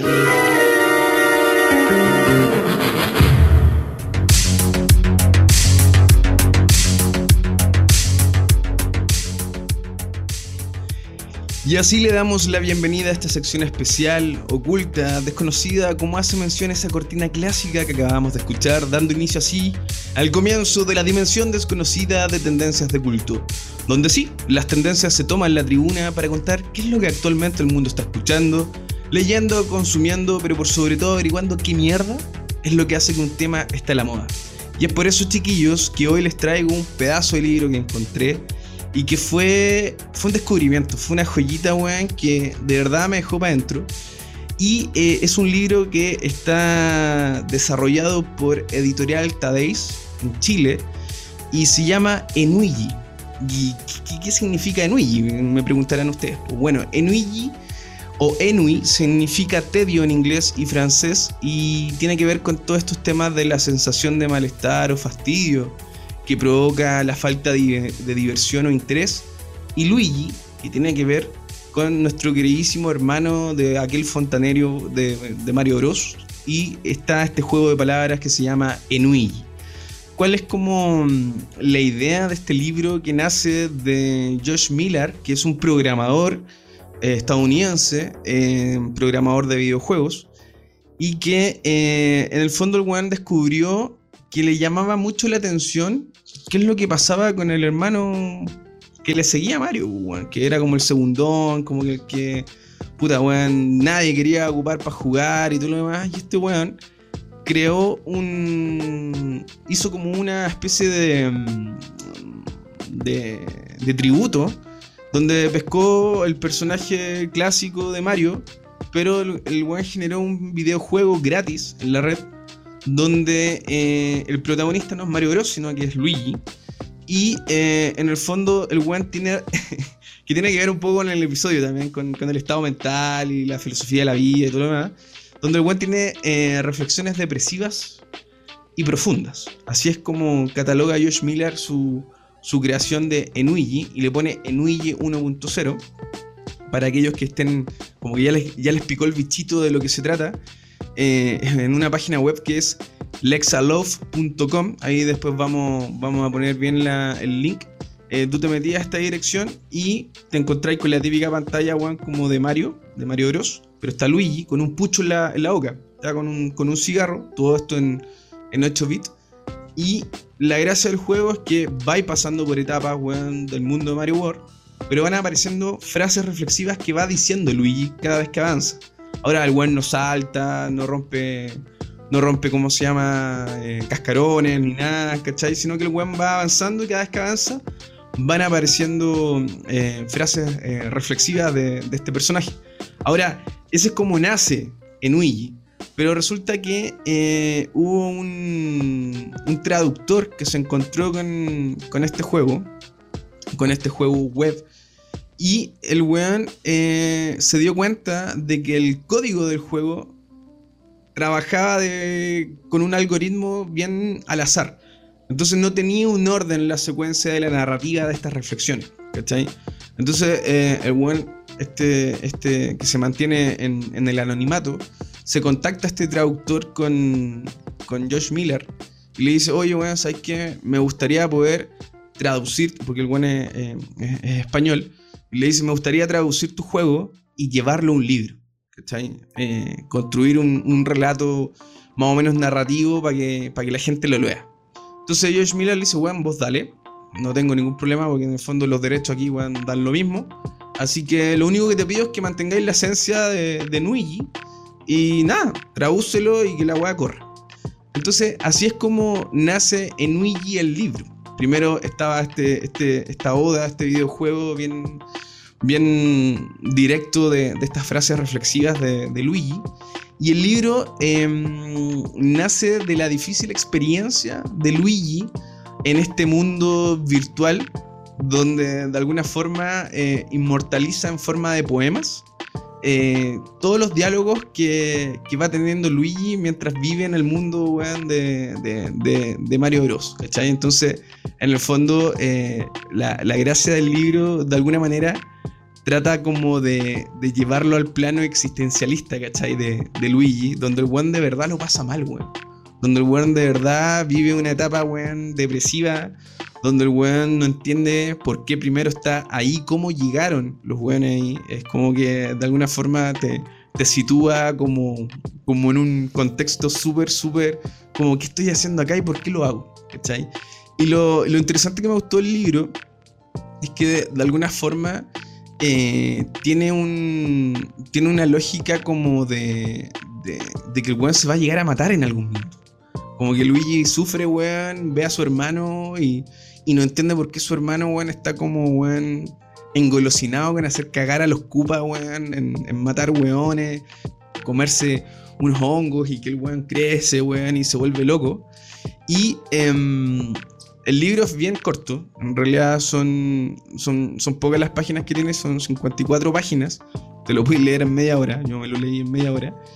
Em, el precio de referencia que tiene el libro son 10 lucas, es súper barato. Es un libro online. eh, Está como en, en formato online que lo compré yo y también lo venden en, en formato físico. ¿Cachai?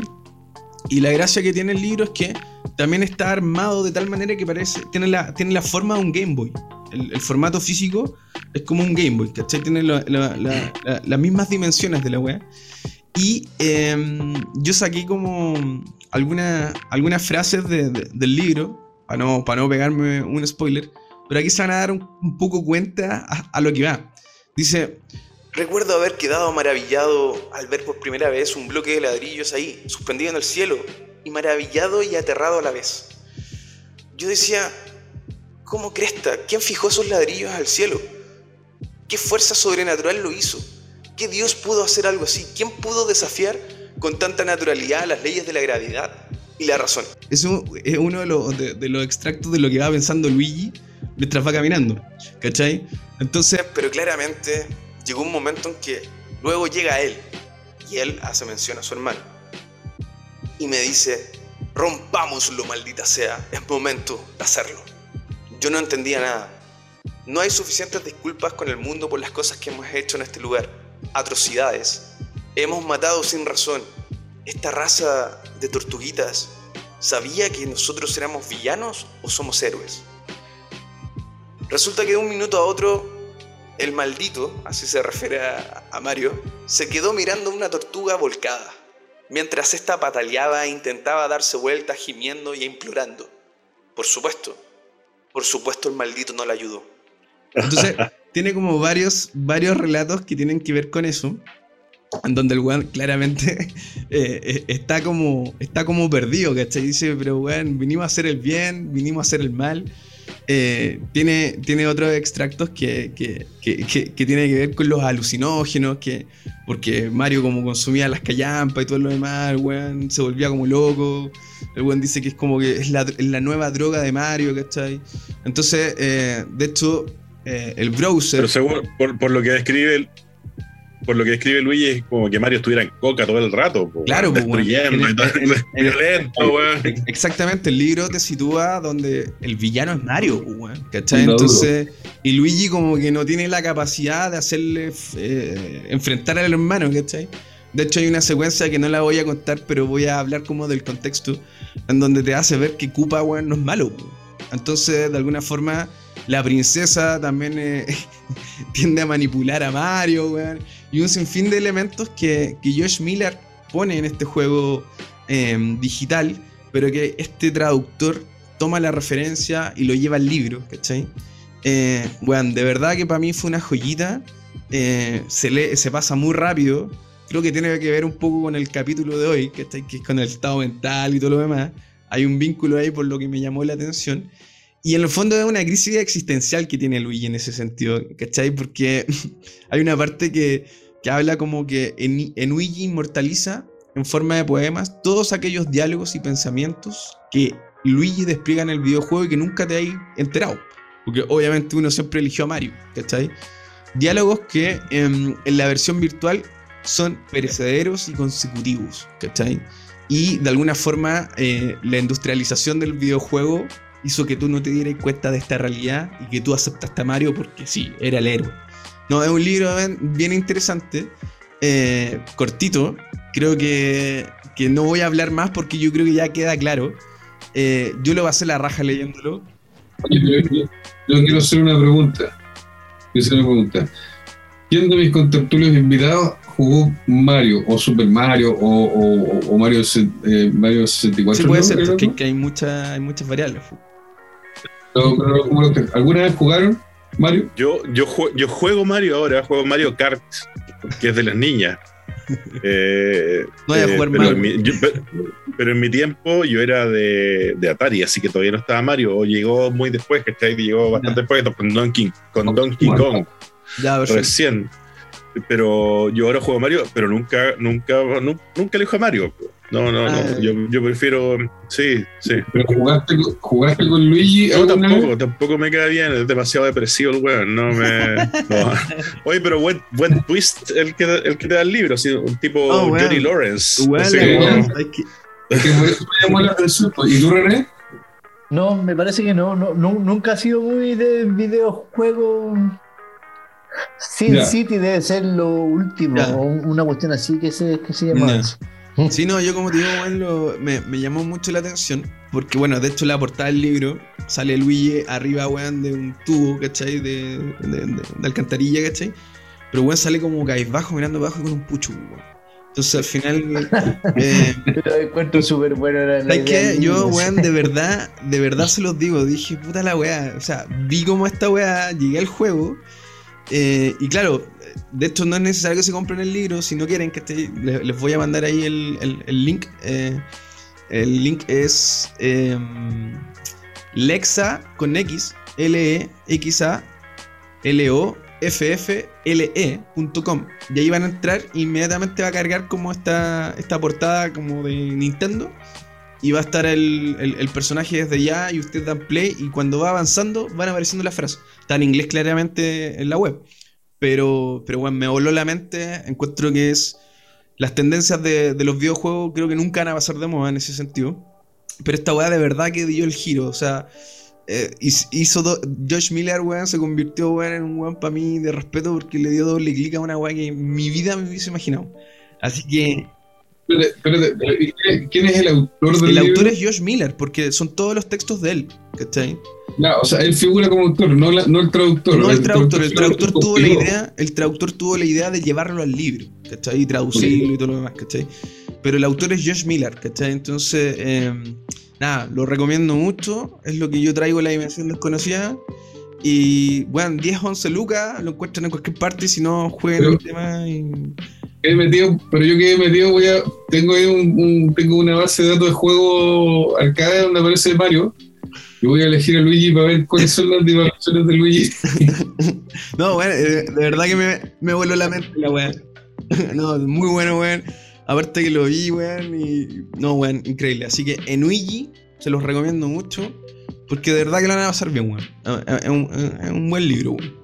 Eso es lo que yo traigo la- a las tendencias de Ya, Google. yo, yo, yo solamente elijo a, a Yoshi. Me, me cae bien el.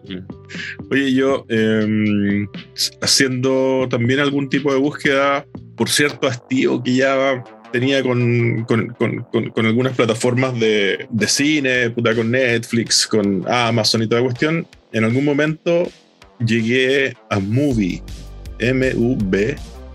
M-U-B-I.com, Movie, como una deformación de movie, de movie, la palabra de película en inglés. Llegué a movie, eh, movie.com y la verdad es que me voló la cabeza. Es una plataforma de streaming de cine independiente, cine arte, eh, cine que no está en los circuitos comerciales. No quiero decir que es buen cine porque hay, todo, hay películas malas también. Tampoco quiero decir que, que- que el cine comercial sea malo todo, porque también hay películas buenas.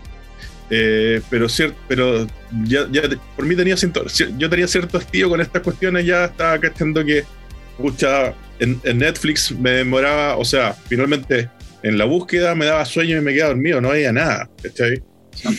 Eh, claro, entonces necesitaba, necesitaba algo nuevo. Y, y- y fíjate que me puse a, a, preguntar entre mis amigos más cinéfilos y no lo conocían tampoco. Yo creo que, también es, es una plataforma que, que es bastante, bastante desconocida. Sin embargo, es una plataforma, es una tremenda plataforma de, de- cine. eh, que además tiene una calidad increíble en, el streaming, muy buena calidad, muy buena calidad. eh, y mira, ahora, ahora abrí la versión web y así como a la pasadita. Mira, mira, la gracia de esto es que además todos los días carga una película. Están lo que se llaman las películas del mes y todos los días suben una película que va a estar por ahí, por 30 días. ¿Ya? Pero además, además tiene un, un catálogo, un amplio catálogo.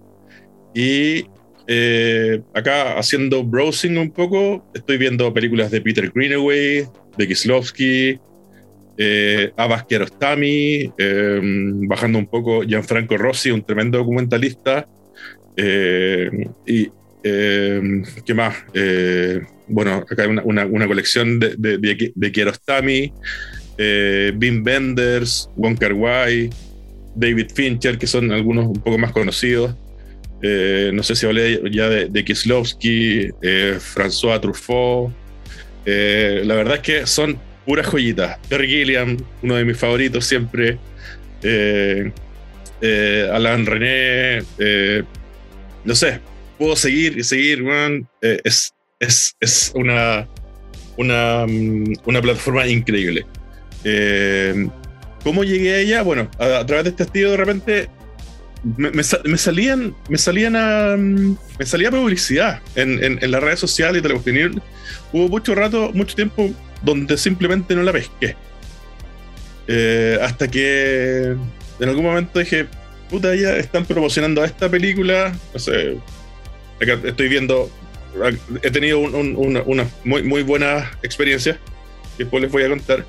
Pero dije, están promocionando tal película que no me acuerdo cuál era, voy a cachar qué onda. Y me metí a movie y la verdad es que desde el principio, puta, me voló la cabeza. Me voló la cabeza. Eh, y ahora, eh, bueno, de repente uno termina raja en el día y no quiere ver, pero la verdad es que eh, lo que estoy viendo ahora está en movie. No, no, no, no. Estoy pescando muy poco las otras, las otras plataformas. Eh, he descubierto filmografías interesantes. O sea, hay un autor alemán, Christian Petzold, del, que había visto una película, pero acá hay como seis, siete películas y- y me pude interiorizar un poco más en, en lo que hace. Y, y no, es tremendo, tremendo, tremendo cineasta, weón. Tremendas películas, películas simples, películas bonitas. eh, pero. Y, y cosas que no están a la- al, al- al- al alcance de- en, cualquier otra de, la- de las plataformas más, más comerciales más, y más populares, digamos. Eh, principalmente eso. eh, Oye, no sé. sí, no, dime. que me, me metí, weón, mientras estaba hablando. Y de verdad que hay una, hay una cartelera súper nutrida, weón, en términos de, weón, hay weas que uno no cacha. O sea, de verdad que hay cine desconocido, entendiendo que a uno le gusta el cine y todo, ¿cachai? Pero como que te tira también como definiciones por director, weón, por escritor, qué es lo que está en tendencia, weón. O sea, de verdad que es un, uni- un universo nuevo, weón, en términos cinematográficos. Sí, está muy bien.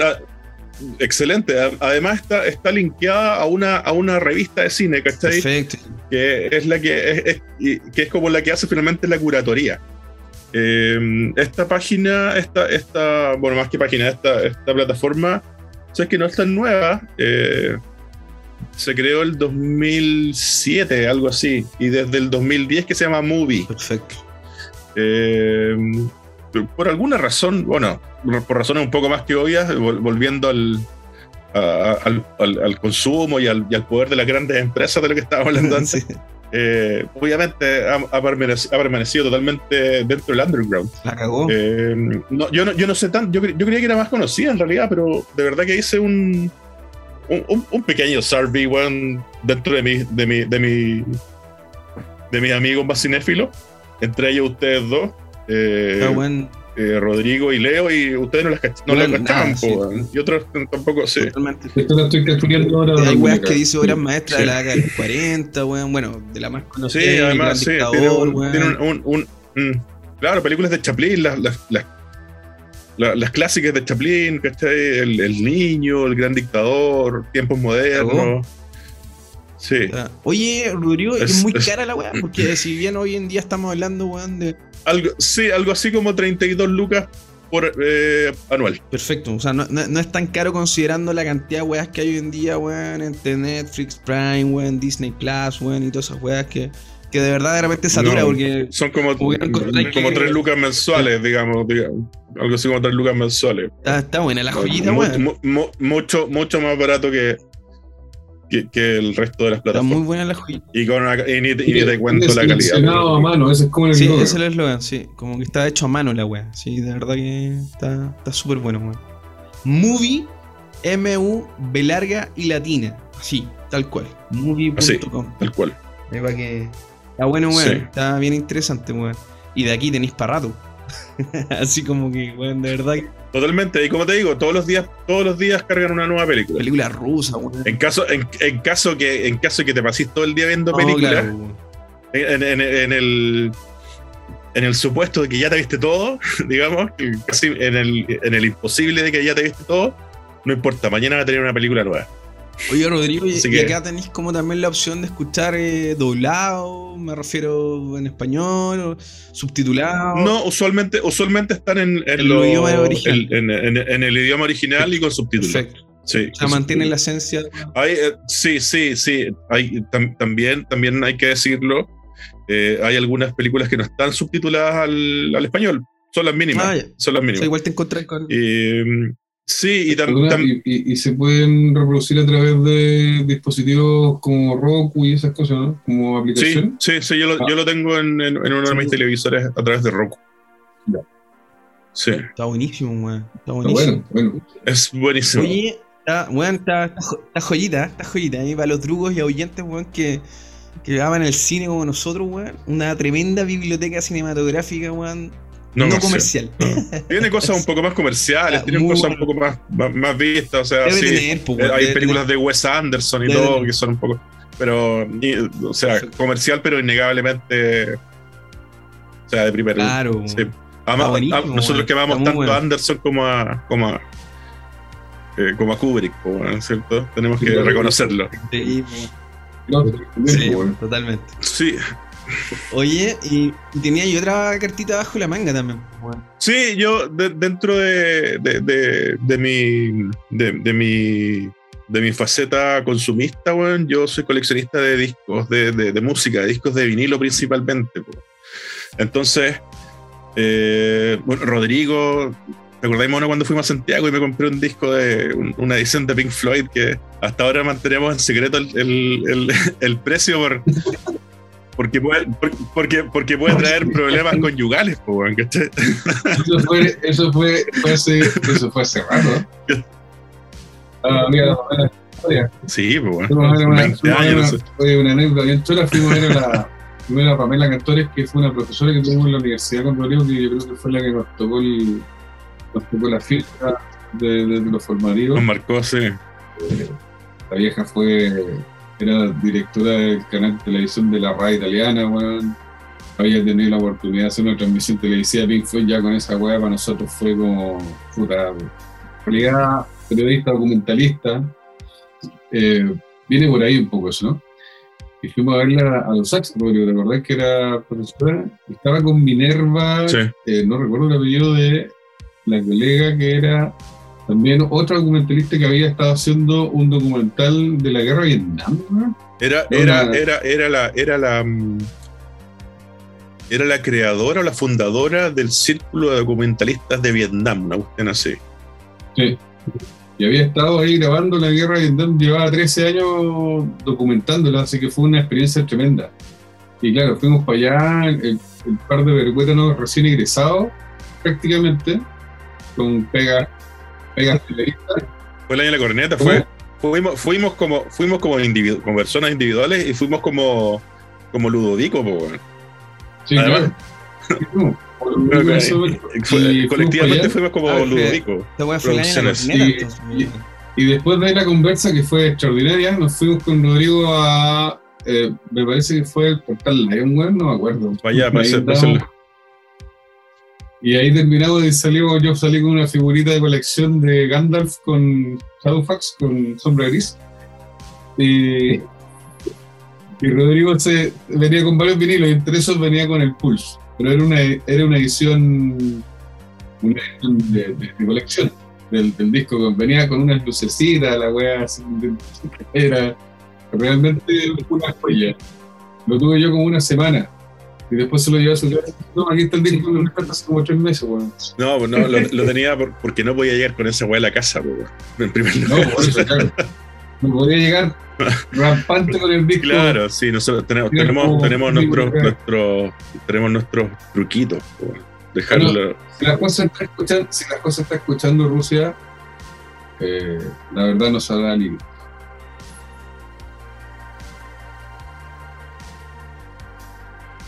Yo colecciono discos de hace mucho tiempo.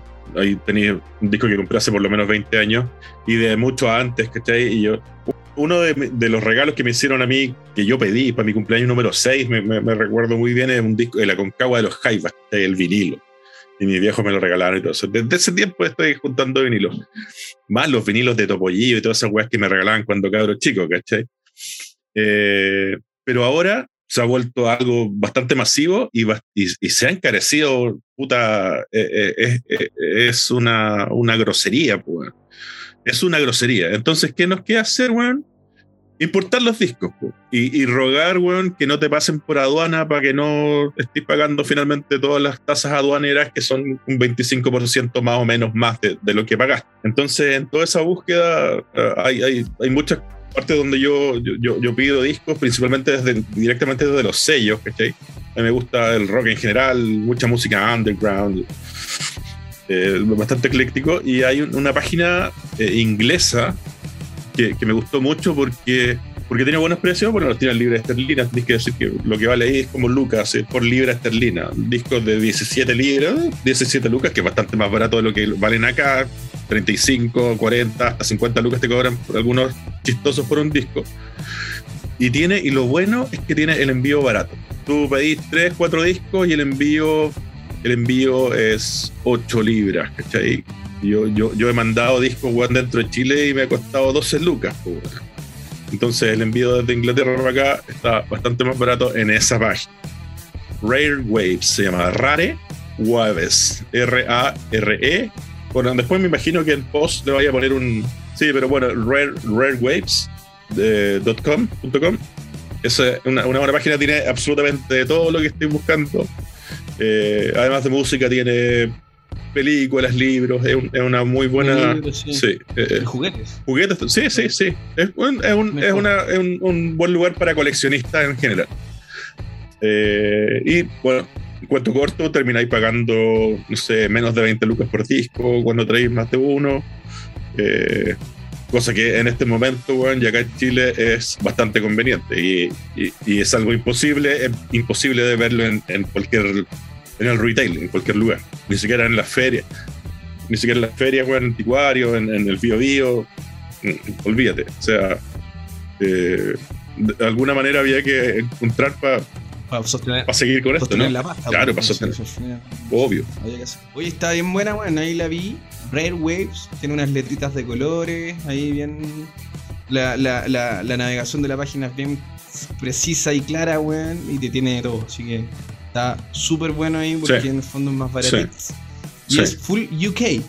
De- El, el año pasado, de la primera vez que, que pedí, Ah, buenísimo. se demoró, se demoró un kilo, weón. Se demoraron como cuatro meses en llegar. Pero eh, por una cuestión de. Había, había. Bueno, todavía hay demoras en todas partes por la cuestión de los grandes, las grandes cantidades que se están enviando y por la pandemia. Pero la otra vez, este año después pedí nuevamente, dije, puta, voy a pedir igual porque igual es barato. Me, me, me, me mamo los cuatro meses y nada, me llevan dos semanas. Y, y así ha, ha- ha- seguido funcionando hasta ahora. O sea, lo otro fue una cuestión fortuita. Oye, está bueno. Están tan súper bueno, weón. Y rarewaves.com. Ahí. Dos joyitas, weón, para los trucos y ahuyentes del método. Ya lo saben. Ahí tienen la nueva pasta. Así que súper bien. Oye, y mm, hablando de, de tendencias y joyitas, don René, ¿qué nos trae a la dimensión desconocida de tendencias de culto, señor? Eh, yo le- les traigo algo distinto de lo que han dicho ustedes eh, y que se vincula con la parte inicial de este capítulo de Método Ludovico cuando hablamos del tema de los medios de comunicación, de lo que comunican, la realidad que construyen, en fin. A partir de eso, mis joyitas son, y siento que son joyitas porque no son muy conocidas, ¿ya?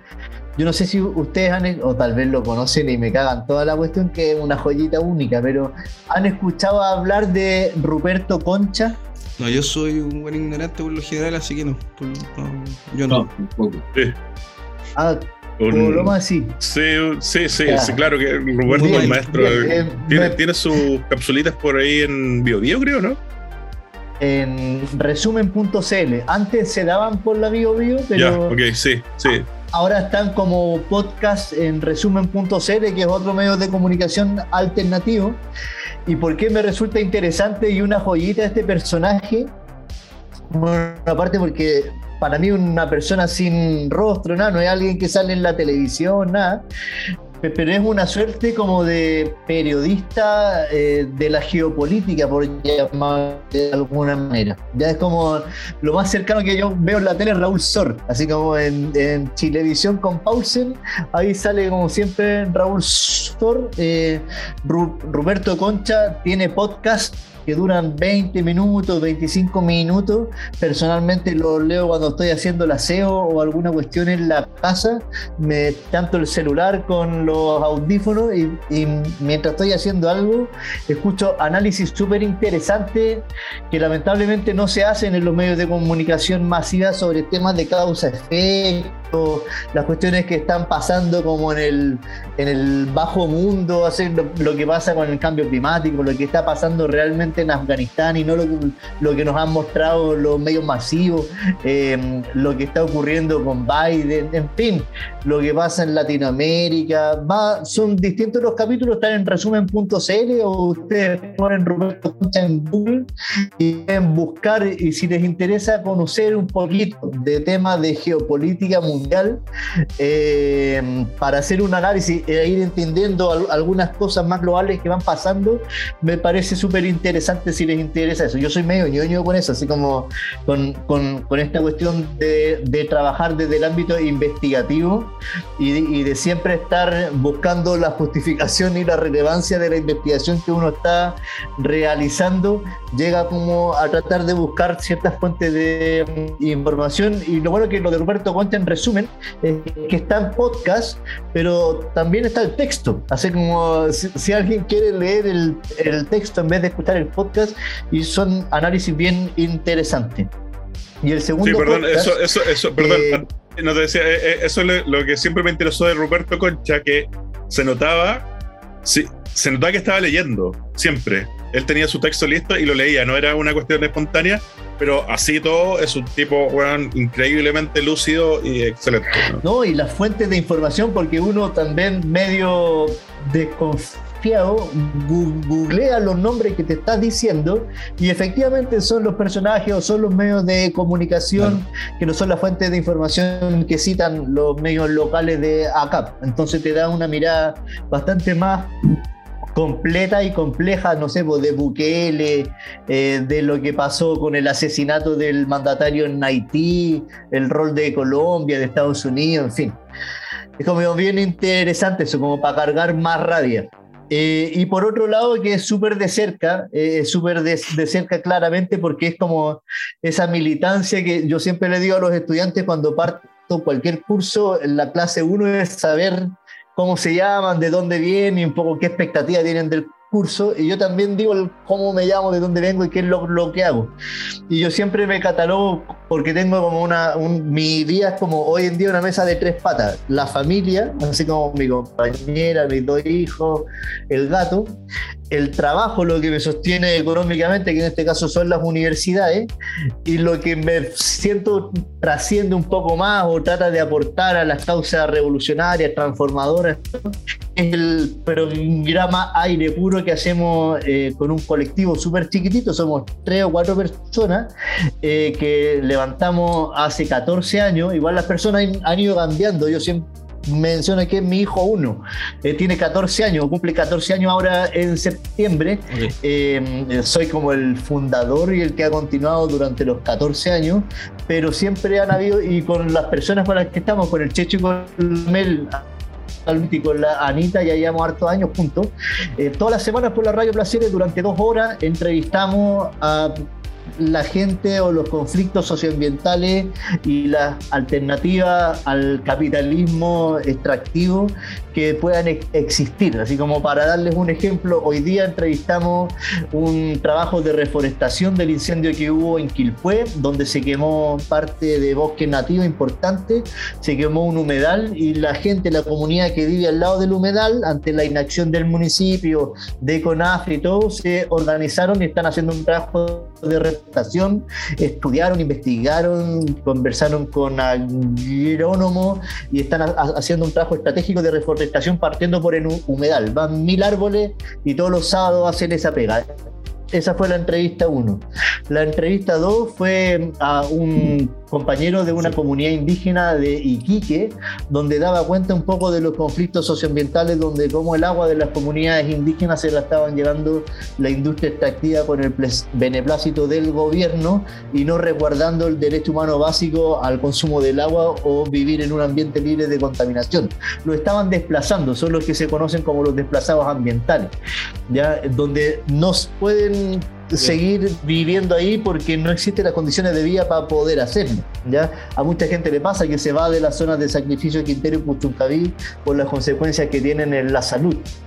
Y el tercer elemento tiene que ver como con Claro. noticias que vamos dando, que están en distintos portales web socioambientales, invitación a actividades, marcha, eh, generación de huerta, clase de bioconstrucción, en fin, como alternativa. Eh, estamos siguiendo el tema constituyente desde lo socioambiental y llevamos, como les decía, 14 años con, música. Ya eh, siempre son 6 o 7 las canciones los que van en ese espacio porque vamos haciendo pausa eh, y tenemos un blog que e- ese es como el dato, así como el, blog es airepurovalpo.blogspot.com, es un simple blogspot eh, y ahí vamos subiendo todos los espacios, eh, información, pero fundamentalmente los espacios. Eh, lo último que está es un cortomental que se llama Mataron a la Negra a propósito de los cinco años del asesinato de Macarena Valdés, eh, una dirigente mapuche de- en el sur que fue suicidada de- delante de su hijo de año y medio. Eh, pero ahí vamos subiendo todos los espacios, entonces la gente que quiera escuchar, hay una memoria histórica, una suerte de sistematización que se ha ido realizando al subirlo y generar libre uso con eso, así como el que quiera puede hacer lo que desee.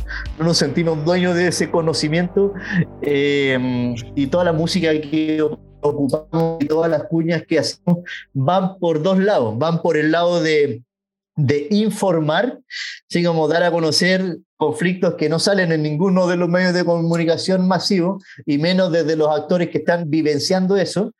Eh, y por otro lado, le sacamos el in y es formar desde las alternativas, desde la, el cooperativismo, desde el reciclaje, desde la recuperación de espacios, desde hacer comunidad, las ludotecas, en fin, las escuelas pop- populares. Hay un montón de alternativas que están surgiendo, como les decía yo la vez pasada, y que ayudan a, a tener más salud mental cuando te encontrás con otra gente, trabajando con personas eh, con estu- estudiantes de psicología de último año en Reñaca Alto, conocimos la experiencia de una huerta de mujeres, de pobladoras de Reñaca Alto, y cuando se conversaba con ellas, rompen todo el esquema de por qué se hacen huertas comunitarias. Huertas comunitarias se hacen por el tema de soberanía alimentaria, por el tema de alimentación saludable, por el tema de recuperación de espacio. Pero estas mujeres la significaban como un lugar de contención y de autocuidado para ellas que tenía la excusa de las plantas. ¿Ya? Entonces vamos generando y tratando de, de compartir todo eso. Todas las semanas vamos haciendo un espacio, somos como bien relojito en eso, salimos en vivo por la radio Placeres a mediodía. ¿Qué Algunas veces... ¿Cómo? ¿Qué días que, Sale el sábado a las 12 del día en el 87.7 FM en Valparaíso y también en internet radioplaceres.cl. Ahí sale en vivo. Después nosotros lo editamos porque como radio comunitaria, radio precaria, con, completamente nunca faltan las dificultades técnicas. Eh, Coloma se puede a- a- acordar eh, de, de su experiencia. Entonces siempre lo editamos y la edición se comparte con otros varios medios de comunicación que están retransmitiendo este podcast, así como la radio 1 de Mayo, la radio Tricahue, la radio La Voz de Paine, en fin, en distintos lados y territorios están compartiendo el aire puro. Y eso también se los doy como para quienes quieran saber de conflictividades socioambientales y también de alternativas a estas lógicas más extractivas y depredatorias. Y por último, así como yo les da el tips de conectarse con la naturaleza, es Claro. porque conocí un parque y flashé, como dicen los argentinos, que me gusta esa, esa palabra. Eh, fue a conocer el parque Tricao. El parque Tricao, que tiene un Instagram eh, bien in- interesante y que usted va a través de reserva, eh, no es económico, no es como ir a la campana. La campana uno va y cada adulto paga 3.100 pesos, ¿ya? Ya. Y entra. Eh, en el Parque Tricao, si quería entrar a todas las cuestiones, son 11 lucas, me, me parece, los adultos y 8 lucas los niños. Eh, y entráis a un, a un ecosistema generado como parque, donde encuentras hume- humedales, donde encuentras el aviario más grande de Latinoamérica, el segundo más importante del, del mundo, una cuestión Mira. cerrada con una malla gigante, donde tenéis aves de distintos lados del mundo y tú vais recorriendo eso y vais caminando al lado. Eh, hay distintos posaderas, todo. De repente ahí puede haber la reflexión súper obvia de los animalistas, así como que, oye, pero mejor que estén libres estas aves, claro, Ah, podemos claro. pensar así lo zoológico y todo.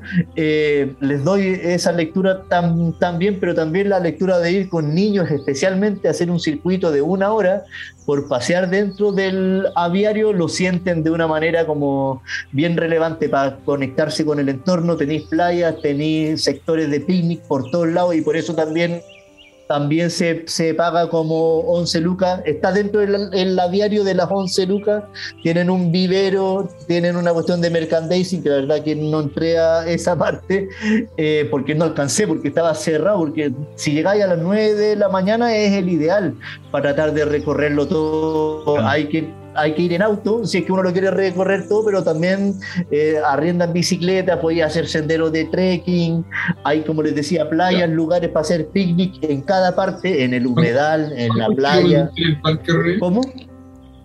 ¿Cuántos kilómetros tiene el parque para recorrer? Pucha, la verdad que se me faltó, de, de- debiera ser, debiera haber tenido mi sentido periodístico al respecto por tener eso, esos datos duros. No, pero en la mea weá, sí. Estoy viendo aquí. y todo, pero es una cuestión bien, Pero- bien imponente, así como que lo, que lo recorrí. por lo menos tenía un par de horas de un par de horas de excursión. un par de horas no, tenéis todo el día. Te tenéis Sí. que ir a. Te, te- te terminan estando. O sea, el, el que va al parque tiene que ir con picnic. Tiene que ir con agua, tiene que ir con gorrito, tiene que ir con bloqueador, con ropa cómoda. eh, y con el picnic, así como hay distintos espacios para reciclar, para tener tu basura, te invitan a que cada uno de nosotros se lleve su basura en sus bolsas para no generar eh, basura en un parque que- está como bien aislado de cierta manera. Tenéis que llegar en vehículo, así como no, no podéis llegar, no, es, no es fácil, pero se marca ahí en el Instagram o te ponían en Google Maps o en otras aplicaciones así, los que son de la quinta región o los que quieren venir a la quinta región tienen ese parque, pero a partir de ese como dato, eh, la invitación es que, como dijo el, el Leo, eh, en distintas partes del mundo escuchan esto. Entonces también la invitación a buscar estos parques y estas reservas porque se van a encontrar con lugares que son maravillosos y son parte de la memoria histórica, de la geografía del lugar donde uno está. Oye, como punto de referencia, René, ¿está cerca de dónde? ¿Está cerca el convento, del sector del convento de, de- de Santo Domingo? ¿Hacia dónde está el Yali, tú? Eh, la verdad que no lo sé. Yo Mira, puse Google el- Maps y me fue indicando una vocecita. Pero mira, por acá, acá en la referencia dice Avenida Las Brisas. Pero es en Santo Domingo. Sí, Santo Domingo, kilómetro 425. Ya, ya está un poco más hacia Sí, el sur. está un poquito más hacia el sur. pero bueno, eh, de verdad, eh, René, es una joya esta weá, porque tenéis de todo, tenéis para andar en balsa, tenéis trekking, kayak, el aviario, que es lo que mencionabais, hay un humedal ahí, weón, eh, eh, de verdad que una bicicleta, Yo vi pero las no fotos importa. en tu Instagram, René. ¿Cómo? En tu Instagram yo vi las fotos que subiste. Sí, estaban- sí, sí, po. en realidad. No, está filete. Sí, Ah, Está de sí, verdad que. súper re- está recomendable. muy, muy, la muy energía que bueno. gastan los chiquillos, imagínense, después se fueron rajas de esa, de. Se subieron al auto y ¡pah! Bueno. rajas, rajas, lo, lo Sí, pasamos súper bien. Ahí está, ahí está el objetivo uno. Sí. y lleven picnic, bueno. Oye, eh, bien tienen interesante, su- bien interesante. Su, ¿eh? su titín Sí, y su titín piola, pero la hacen piola. Se puede. Oye, está, está, está sumamente interesante la- las tendencias de culto que trajo aquí René a la dimensión desconocida. Primero con Ruperto Concha Podcast en resumen.cl, un análisis de geopolítica global donde pueden encontrar todo tipo de cosas. Eh, también este hijo que tú llamabas René Aire Puro por Radio Placeres, donde se habla de todo, so- eh, impacto medioambiental, temas socioambientales. También ustedes tienen el blog airepurovalpo.blogspot, ¿no? Que ese es como el, blog directo del, del, de- del programa que tienen en la radio. Y em, finalmente eh, esta joyita de Parque Tricao en Santo Domingo, que están buenas las tendencias de culto, bueno, debo decir, bueno, que están de verdad, tan épicas en este episodio, totalmente, bueno. Sí. Oye, eh, bueno, yo voy a hacer mi pequeño aporte, eh, complementando un poco también, eh, matizando con el tema audiovisual, como planteaba mi buen amigo querido Rodrigo. Y yo comparto un poco la, la crítica y la y, un poco el- el- el- el- ya la desafección de, las de las plataformas de streaming ya más tradicionales y más populares, como pasa con Amazon, con Disney, con, con Netflix. Eh, y cuando tú crees que ya no vaya a poder encontrar nada interesante en eso, de repente saltan algunas cosas que llaman la atención. Y yo por eso voy a ir justamente al streaming. Eh, voy a partir por Netflix y voy a rematar en Amazon. Pero es porque en realidad me pasa exactamente lo mismo que Rodrigo. De repente pierdo más tiempo en revisar un menú desordenado porque los catálogos de, de Netflix, por lo menos para Latinoamérica, eh, son así. O sea, muy difícil encontrar algo que de repente uno quisiera que fuera distinto a, series y series que se, se, se transmiten y pocas películas, eh, estrenos interesantes eh, y, y que, que- que salgan un poquito del, del formato tradicional del, del cine más comercial, que como bien decía Rodrigo, no necesariamente porque sea comercial es malo. Pero de repente aparecen cosas como la que voy a comentar ahora en Netflix, que es la película Drag o Drag, no sé cómo Druk. pronunciar, mi, mi compadre que tiene ahí más, eh, tiene más experiencia con eh, el lenguaje escandinavo, me podrá decir, si está bien pronunciado. Eh, pero también conocida como la película Otra Ronda, ¿ya? que es una película que está dando harto Qué wea más buena, weón. harto que hablar, sí. Es una película que está dando, da- está dando wea harto que hablar. buena. La verdad es que partió así eh, muy, muy, em, eh, podríamos decir como muy, muy, muy, muy submarineada, una promoción en redes sociales con un, con una, con un tráiler que es extraordinario. Eh, estaba protagonizada por Matt Mikkelsen, que es un actor danés que se ha hecho famoso en Hollywood por interpretar papeles que se ajustan a su rictus, a su trademark, que es su rostro, que es un rostro más bien así como rudo, así que recuerda, eh, recuerda un, rostro tipo Jack Palance de, de esa época de los actores gringos. Y que, eh, eh, Gene Erso, ¿no? ¿Ah?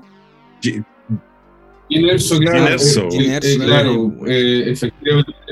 También, también es Hannibal Lecter en, en, el- en, eh, en la serie de- del origen de, de- del, del psicópata, El ¿no? villano de James Bond. Eh, pero que es villano en una de las películas de la saga de James Bond también.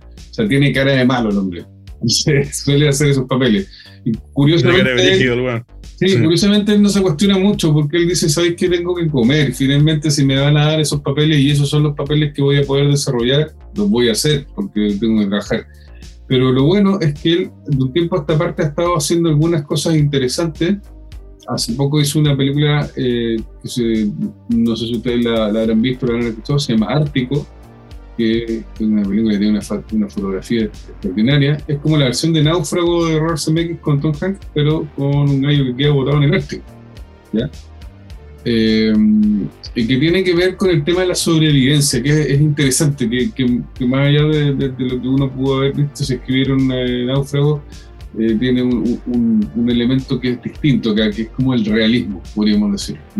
No esta cuestión media mágica que se da en Hollywood, pero en este caso como es un cine independiente europeo, pero de muy buena calidad en términos de, de- de tratamiento de la imagen, de cinematografía, de fotografía en general. Así que le recomiendo esa película, no, no iba a hablar de esa en particular, pero él ahí como que empieza a desmarcarse un poco de estos roles medios de, de estereotipos eh, vinculados al villano. Y finalmente aparece esta joya, que para mí es una joya, eh, que es Drag o La Otra Ronda, es una película interesante que está centrada en un grupo de amigos que está, como les dije yo hace un rato, como de mediana edad, ¿no? que está con sus típicos cuestionamientos eh, de, de- esta edad, eh, divagaciones, eh, frustraciones, eh, de repente viviendo como en piloto automático, ¿no? Y hasta que uno de ellos eh, le propone a, su- al, grupo de amigos eh, hacer una, o, o- poner en- en, a prueba una teoría de, de un, de un filósofo de nombre Finn eh, que, que propone que eh, tomar eh, un contenido, tener un contenido de alcohol en la sangre que sea equivalente a un 0.05% de alcohol, te vuelve más creativo, te vuelve más lúdico, más divertido, más relajado. Esa es como la trama, y, y como que eh, en el fondo apunta a convencer a este grupo de amigos que están viviendo en esta etapa, justamente, eh, que eso puede ser, puede ser factible, pero, pero que tienen que irlo midiendo. Bueno, la trama básicamente parte con eso. Pero lo interesante, creo yo, de esta película es que no pontifica.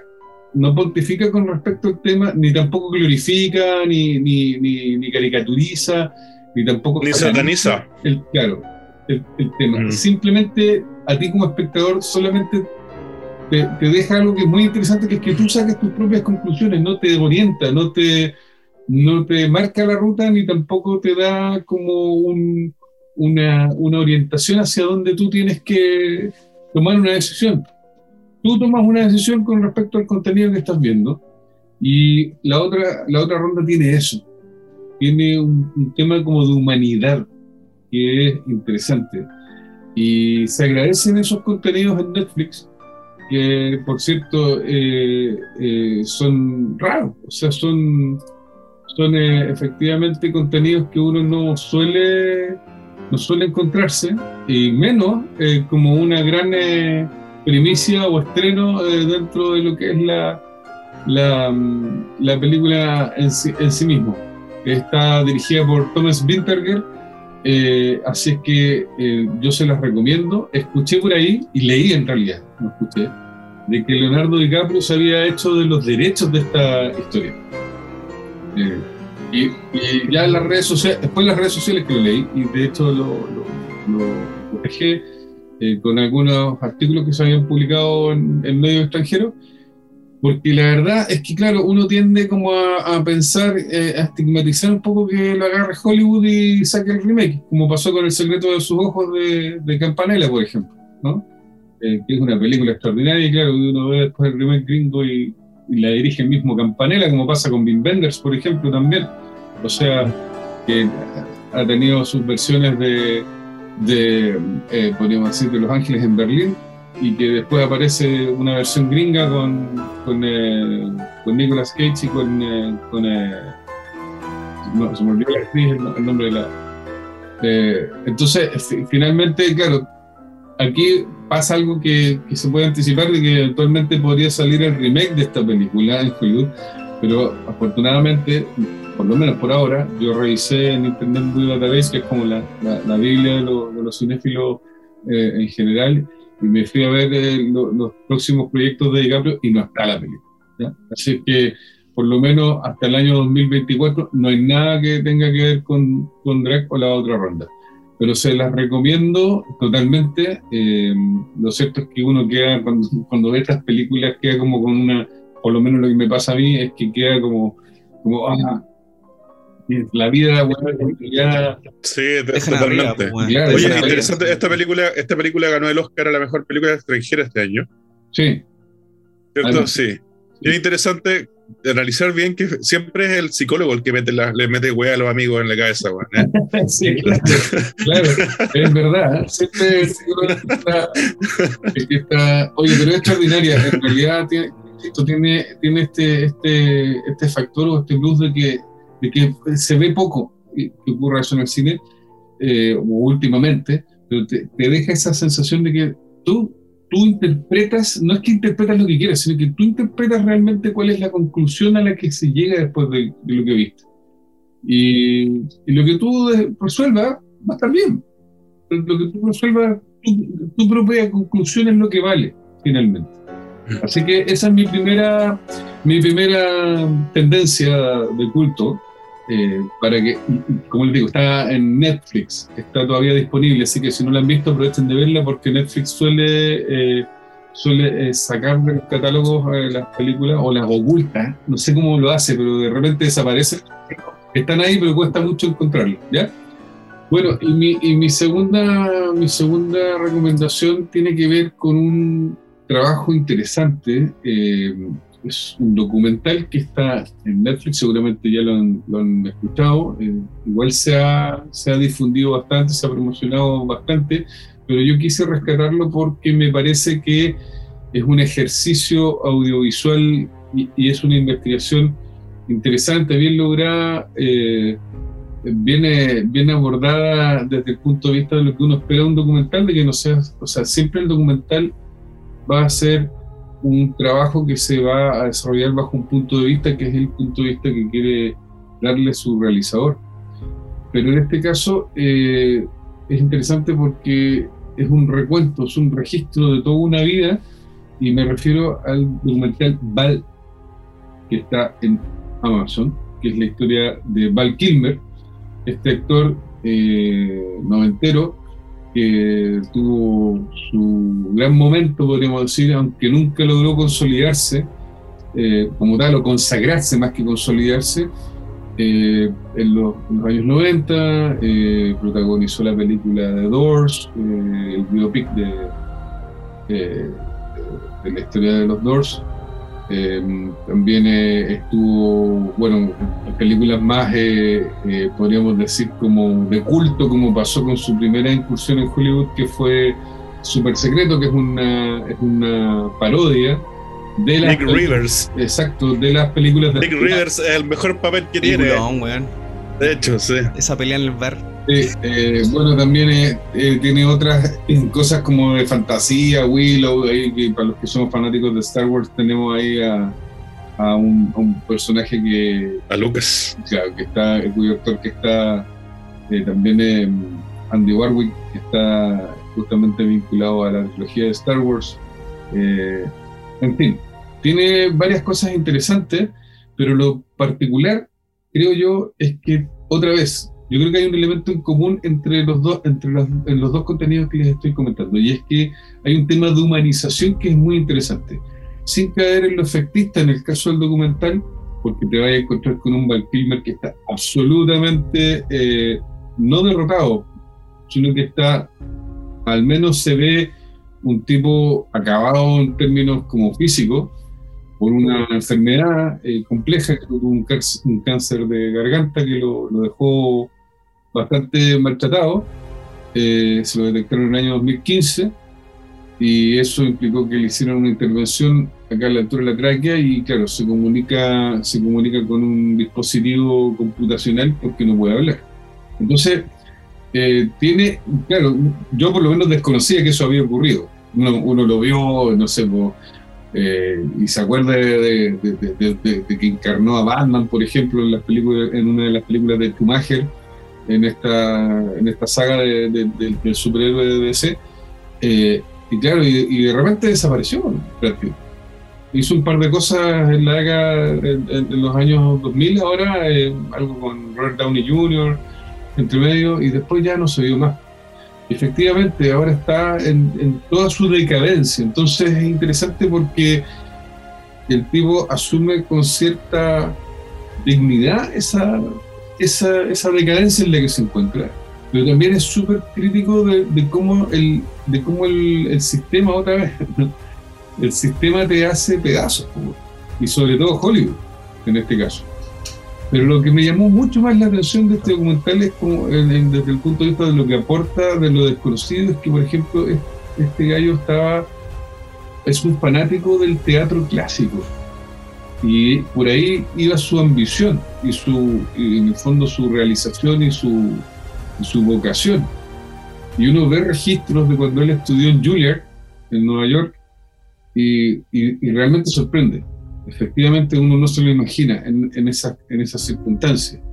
También hay un tema de, de los orígenes de su familia, eh, de una madre, una madre eh, con una presencia potente, de un padre que sin ser un padre eh, cariñoso tenía una, también un, un tema de, de influencia y de impacto que trascendió, eh, pero que también después se lo cagó, lo, lo involucró en los negocios y lo, y lo, y lo- lo dejó en bancarrota y endeudado.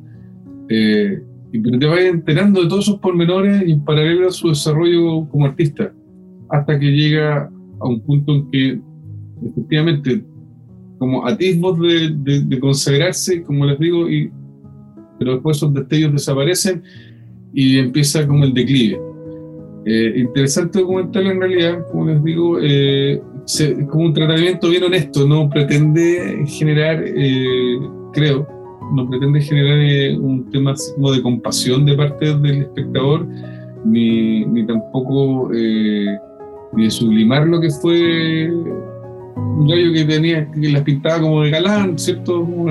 No, tiene un- una dimensión distinta. De hecho, en los últimos años antes de la, de, la, de esta situación de enfermedad que le afectó, estaba montando un teatro itinerante en solitario con Mark Twain. Y, en realidad eh, tú así como y caracterizado, ¿no? Y ahora lo que hace el weón es viajar por el mundo, por las convenciones, firmando autógrafos y vendiendo un poco lo que fue nomás. Es como un poco grotesco desde ese punto de vista que recorre el país eh, con los antiguos fans y él- y él tiene la capacidad de darse cuenta de lo grotesco que es. Pero dice, pero estoy tan cagado que me puedo hacer otra weá. es como, la verdad es, es, eh, un, un contenido interesante para lo que les gusta el cine y, y, eh, digamos, de- desde el punto de vista de saber la, la historia de lo que fue Tiene que comer el hombre, pues.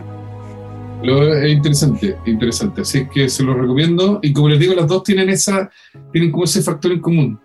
Ah, y eso es otra cosa que quería decirles. Eh, además de, este- de estos otros datos, también está el tema de que él siempre, por ejemplo, quiso, su sueño era conocer a uno de sus grandes eh, ídolos de- del cine, que era Marlon Brando.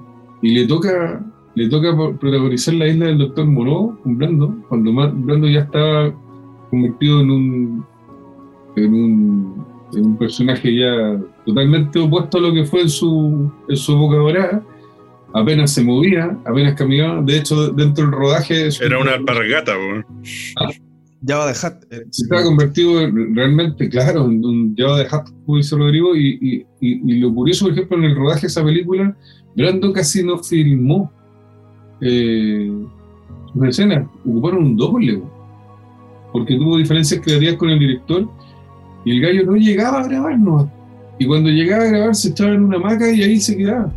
Entonces, esa fue una decepción súper grande para este otro compadre, para Kilmer, que quería justamente eh, de alguna forma eh, encontrarse con su, con su ídolo de, juventud. Como les decía, los realizadores son Leo Scott y, y King Poe, que en el fondo es como su primer trabajo en dirección de ambos, porque ellos son montajistas. Entonces, el, el gran mérito que tiene es que está, son como 8.000 horas de grabación desde que se, hay registro.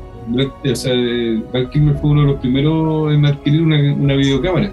Entonces, eh, en esa época. Entonces, siempre, siempre andaba grabando, siempre andaba haciendo registro de lo que hacía. Y eso se recopiló, lo tiene todo guardado en unas bodegas en donde vive, en Carolina, creo. Y, ahí se rescata todo este material eh, y se compagina de una manera magistral en términos de lo que es el montaje, que es algo que a mí me gusta mucho también. Así que ahí tengo mis dos recomendaciones. Esta está en Amazon Prime. También uno de los pocos contenidos que uno puede encontrar para poder salirse un poco del- de, la, de la oferta tradicional de las plataformas de streaming. Oye, qué buena, weón. Eh, yo vi el, el docu y llega al cuore. Porque uno, no sé, pues, weón. Iceman, Top Gun y lo que decís tú, Batman Forever y todo. Y después verlo como está, weón. Pero, weón, bien, dentro de todo, bien orgulloso, weón, de lo que quiere transmitir. Así que, tremenda tendencia de culto también, Rodrigo, en ese sentido. Bien, bien bueno. Así que nada, pues bueno, yo me quedo contento. Vamos a hacer un, resumen de, todo lo que se habló en esta sección bien predilecta de- de- del método. Tenemos ahí eh, todo lo que trajo Rodrigo Coloma con Movie, Rare Waves de vinilos. Eh, René también con Ruperto Concha Podcast en resumen.cl, Aire Puro y eh, Parque Tricao. Yo les traje Nuigi, un libro distinto. Y Rodrigo con la otra ronda en Netflix y Val en Amazon Prime. Así que les agradezco, chiquillos. Creo que los drugos y aullantes en este episodio van a quedar con la mente completamente llena de cosas interesantes. Así que ha sido una experiencia inolvidable. Y así damos cierre, señoras y señores, a esta sección predilecta. Muchas gracias y ahí se ven.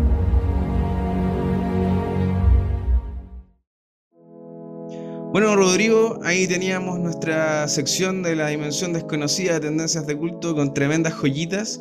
Y no me queda más que agradecer a nuestros invitados por la paciencia, por la buena onda, la disposición, pero por sobre todo, weón, por, eh, por el espíritu que, que- que le pusieron hoy, weón, a este episodio en particular. Todos los episodios son importantes para nosotros, porque esta es una vitrina al mundo, weón, de temas que no se conversan siempre. Y quiero agradecerles a René y a Rodrigo Coloma porque de verdad, weón, fue sumamente significativo poder compartir micrófonos con ustedes. Eh, sé que el tiempo de cada uno weón, es sumamente limitado hoy en día, pero de verdad me voy muy contento eh, en este episodio weón, de haber compartido con ustedes eh, esta conversación de- del método modo lisérgicamente. Así que desde ya les agradezco y les dejo el micrófono abierto para que puedan cerrar por su parte y despedirnos y quién sabe, en una, ocasi- una próxima ocasión nos podamos volver a, a encontrar. Eh, un gustazo eh, generar esta, esta conversación, así como me desconecté de la casa a las 8, no sé qué habrá pasado de esa puerta para afuera, eh, pero fue una desconexión súper eh, agradable. Con temas súper interesantes, como que llegamos a un montón de, como que la raíz de todo esto nos da para distintos caminos, salieron los medios de comunicación cuando hablamos de, sal, de salud mental, eh, salió el tema del, de la dictadura cívico-militar y más para atrás, en, en fin, eh, estuvo bien interesante la conversación, la verdad es que me, me entretuve mucho, les felicito por el, por el método Ludovico, me sentí muy cómodo, aprendí bastante desde la comunicación que son usted y anoté todas las tendencias aquí, eh, excepto la de los vinilos, porque la verdad que nu- nunca ha sido muy melómano, Excelente. pero la de las películas y la del cine, lo de lo audiovisual, hoy en día es una vía de escape también interesante a, a propósito de salud mental es una vía de escape interesante a la tontera de, la- de los medios más masivos, así. Eh, buscar estas joyitas, así que las voy a ver. La, la única que ya conocía era la otra ronda, y como les dije ahí, la vi anoche con mi compañera y también la, la encontramos bastante interesante. De hecho, desde hoy día tratamos de estar en 0,5. Excelente, muy bien. Gracias. Oye, ¿se, Gracias, se habrán René. disparado las ventas de alcoholímetro o no? Es, es- es buena, sí, sí, sí, bueno. buena, buena pregunta. Sí. Es un buen Sí. input, weón, sí. Eh, Oye, fuera weón, es interesante lo que propone la Sí, película. bueno, sí. bueno, dime que nunca lo he hecho, po, weón, sí. Exa- O sea, no sistemáticamente. Pero no lo ha hecho, o sea, Bueno, eh, y a mis y clases de, también- de alema- a las clases de alemán hay que entrar medio curado, porque si no. no es live, weón. No, nada, que, me acordé a, propósito de la película, como decía D'Amico, que no te da una connotación valórica, sino que te la deja boteando, igual pensándolo en el tema que conversamos hoy, igual la salud mental sigue siendo importante hasta Claro. en esas situaciones en particular. Las capacidades de, de apoyo que uno tenga, en fin, como para no ser spoiler ni contar nada, pero ahí el tema de la salud mental sale reflejado al final un, un poco. Totalmente. Eso. totalmente. Totalmente, sí, sí, sí, es interesante desde ese punto de vista. Yo también les agradezco, siempre, para mí eh, es, grato tener una buena conversación, weón, sea por el medio que, que sea, eh, menos por teléfono, me carga hablar por teléfono, eh, entre otras cosas, y me gusta esto que hayamos partido de, hayamos tenido un- una pequeña pautita antes, partimos de ahí y empezamos a divagar por todos lados, o sea, nos metimos por, nos metimos por, por todas partes, por, incluso creo que ni siquiera tocamos uno de los temas, queríamos hablar un poco del- de, la pandemia y Una Fue- pincelada, sí. eh, esa, es la, esa es la idea, esa es la gracia de, de- de una buena conversa, ¿cierto? Eh, se, va, se va armando mientras se va dando eh, y por lo tanto les agradezco el espacio. Yo feliz de, haber estado acá. Eh, como les dije, y, y al igual que René, me siento y me sentí muy cómodo en esto y, y bueno, es, es una versión en Zoom, una versión en, en- en- otra plataforma de las reuniones que usualmente tenemos con, con los hermanos de Amico. pues. Entonces, ¿qué, qué- qué- qué- qué- qué- qué otra cosa iba a esperar? Algo, algo, algo grato, por supuesto. Algo grato. Bien. Un abrazo, un abrazo grande a los tres. Se pasaron. Muchísimas gracias. Ya lo saben por Spotify, Anchor FM, Instagram y YouTube. Nos podrán ver, nos podrán escuchar. Y bueno, el programa que nada estaba esperando y disfrútenlo. Un abrazo gigante para todos. Y ahí se Vamos, ven. muchachos. Un abrazo.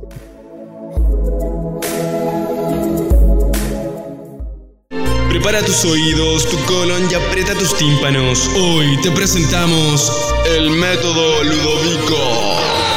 Un programa misceláneo que hablará de temas introspectivos, sociales, acontecer nacional y, por qué no, de la vida misma.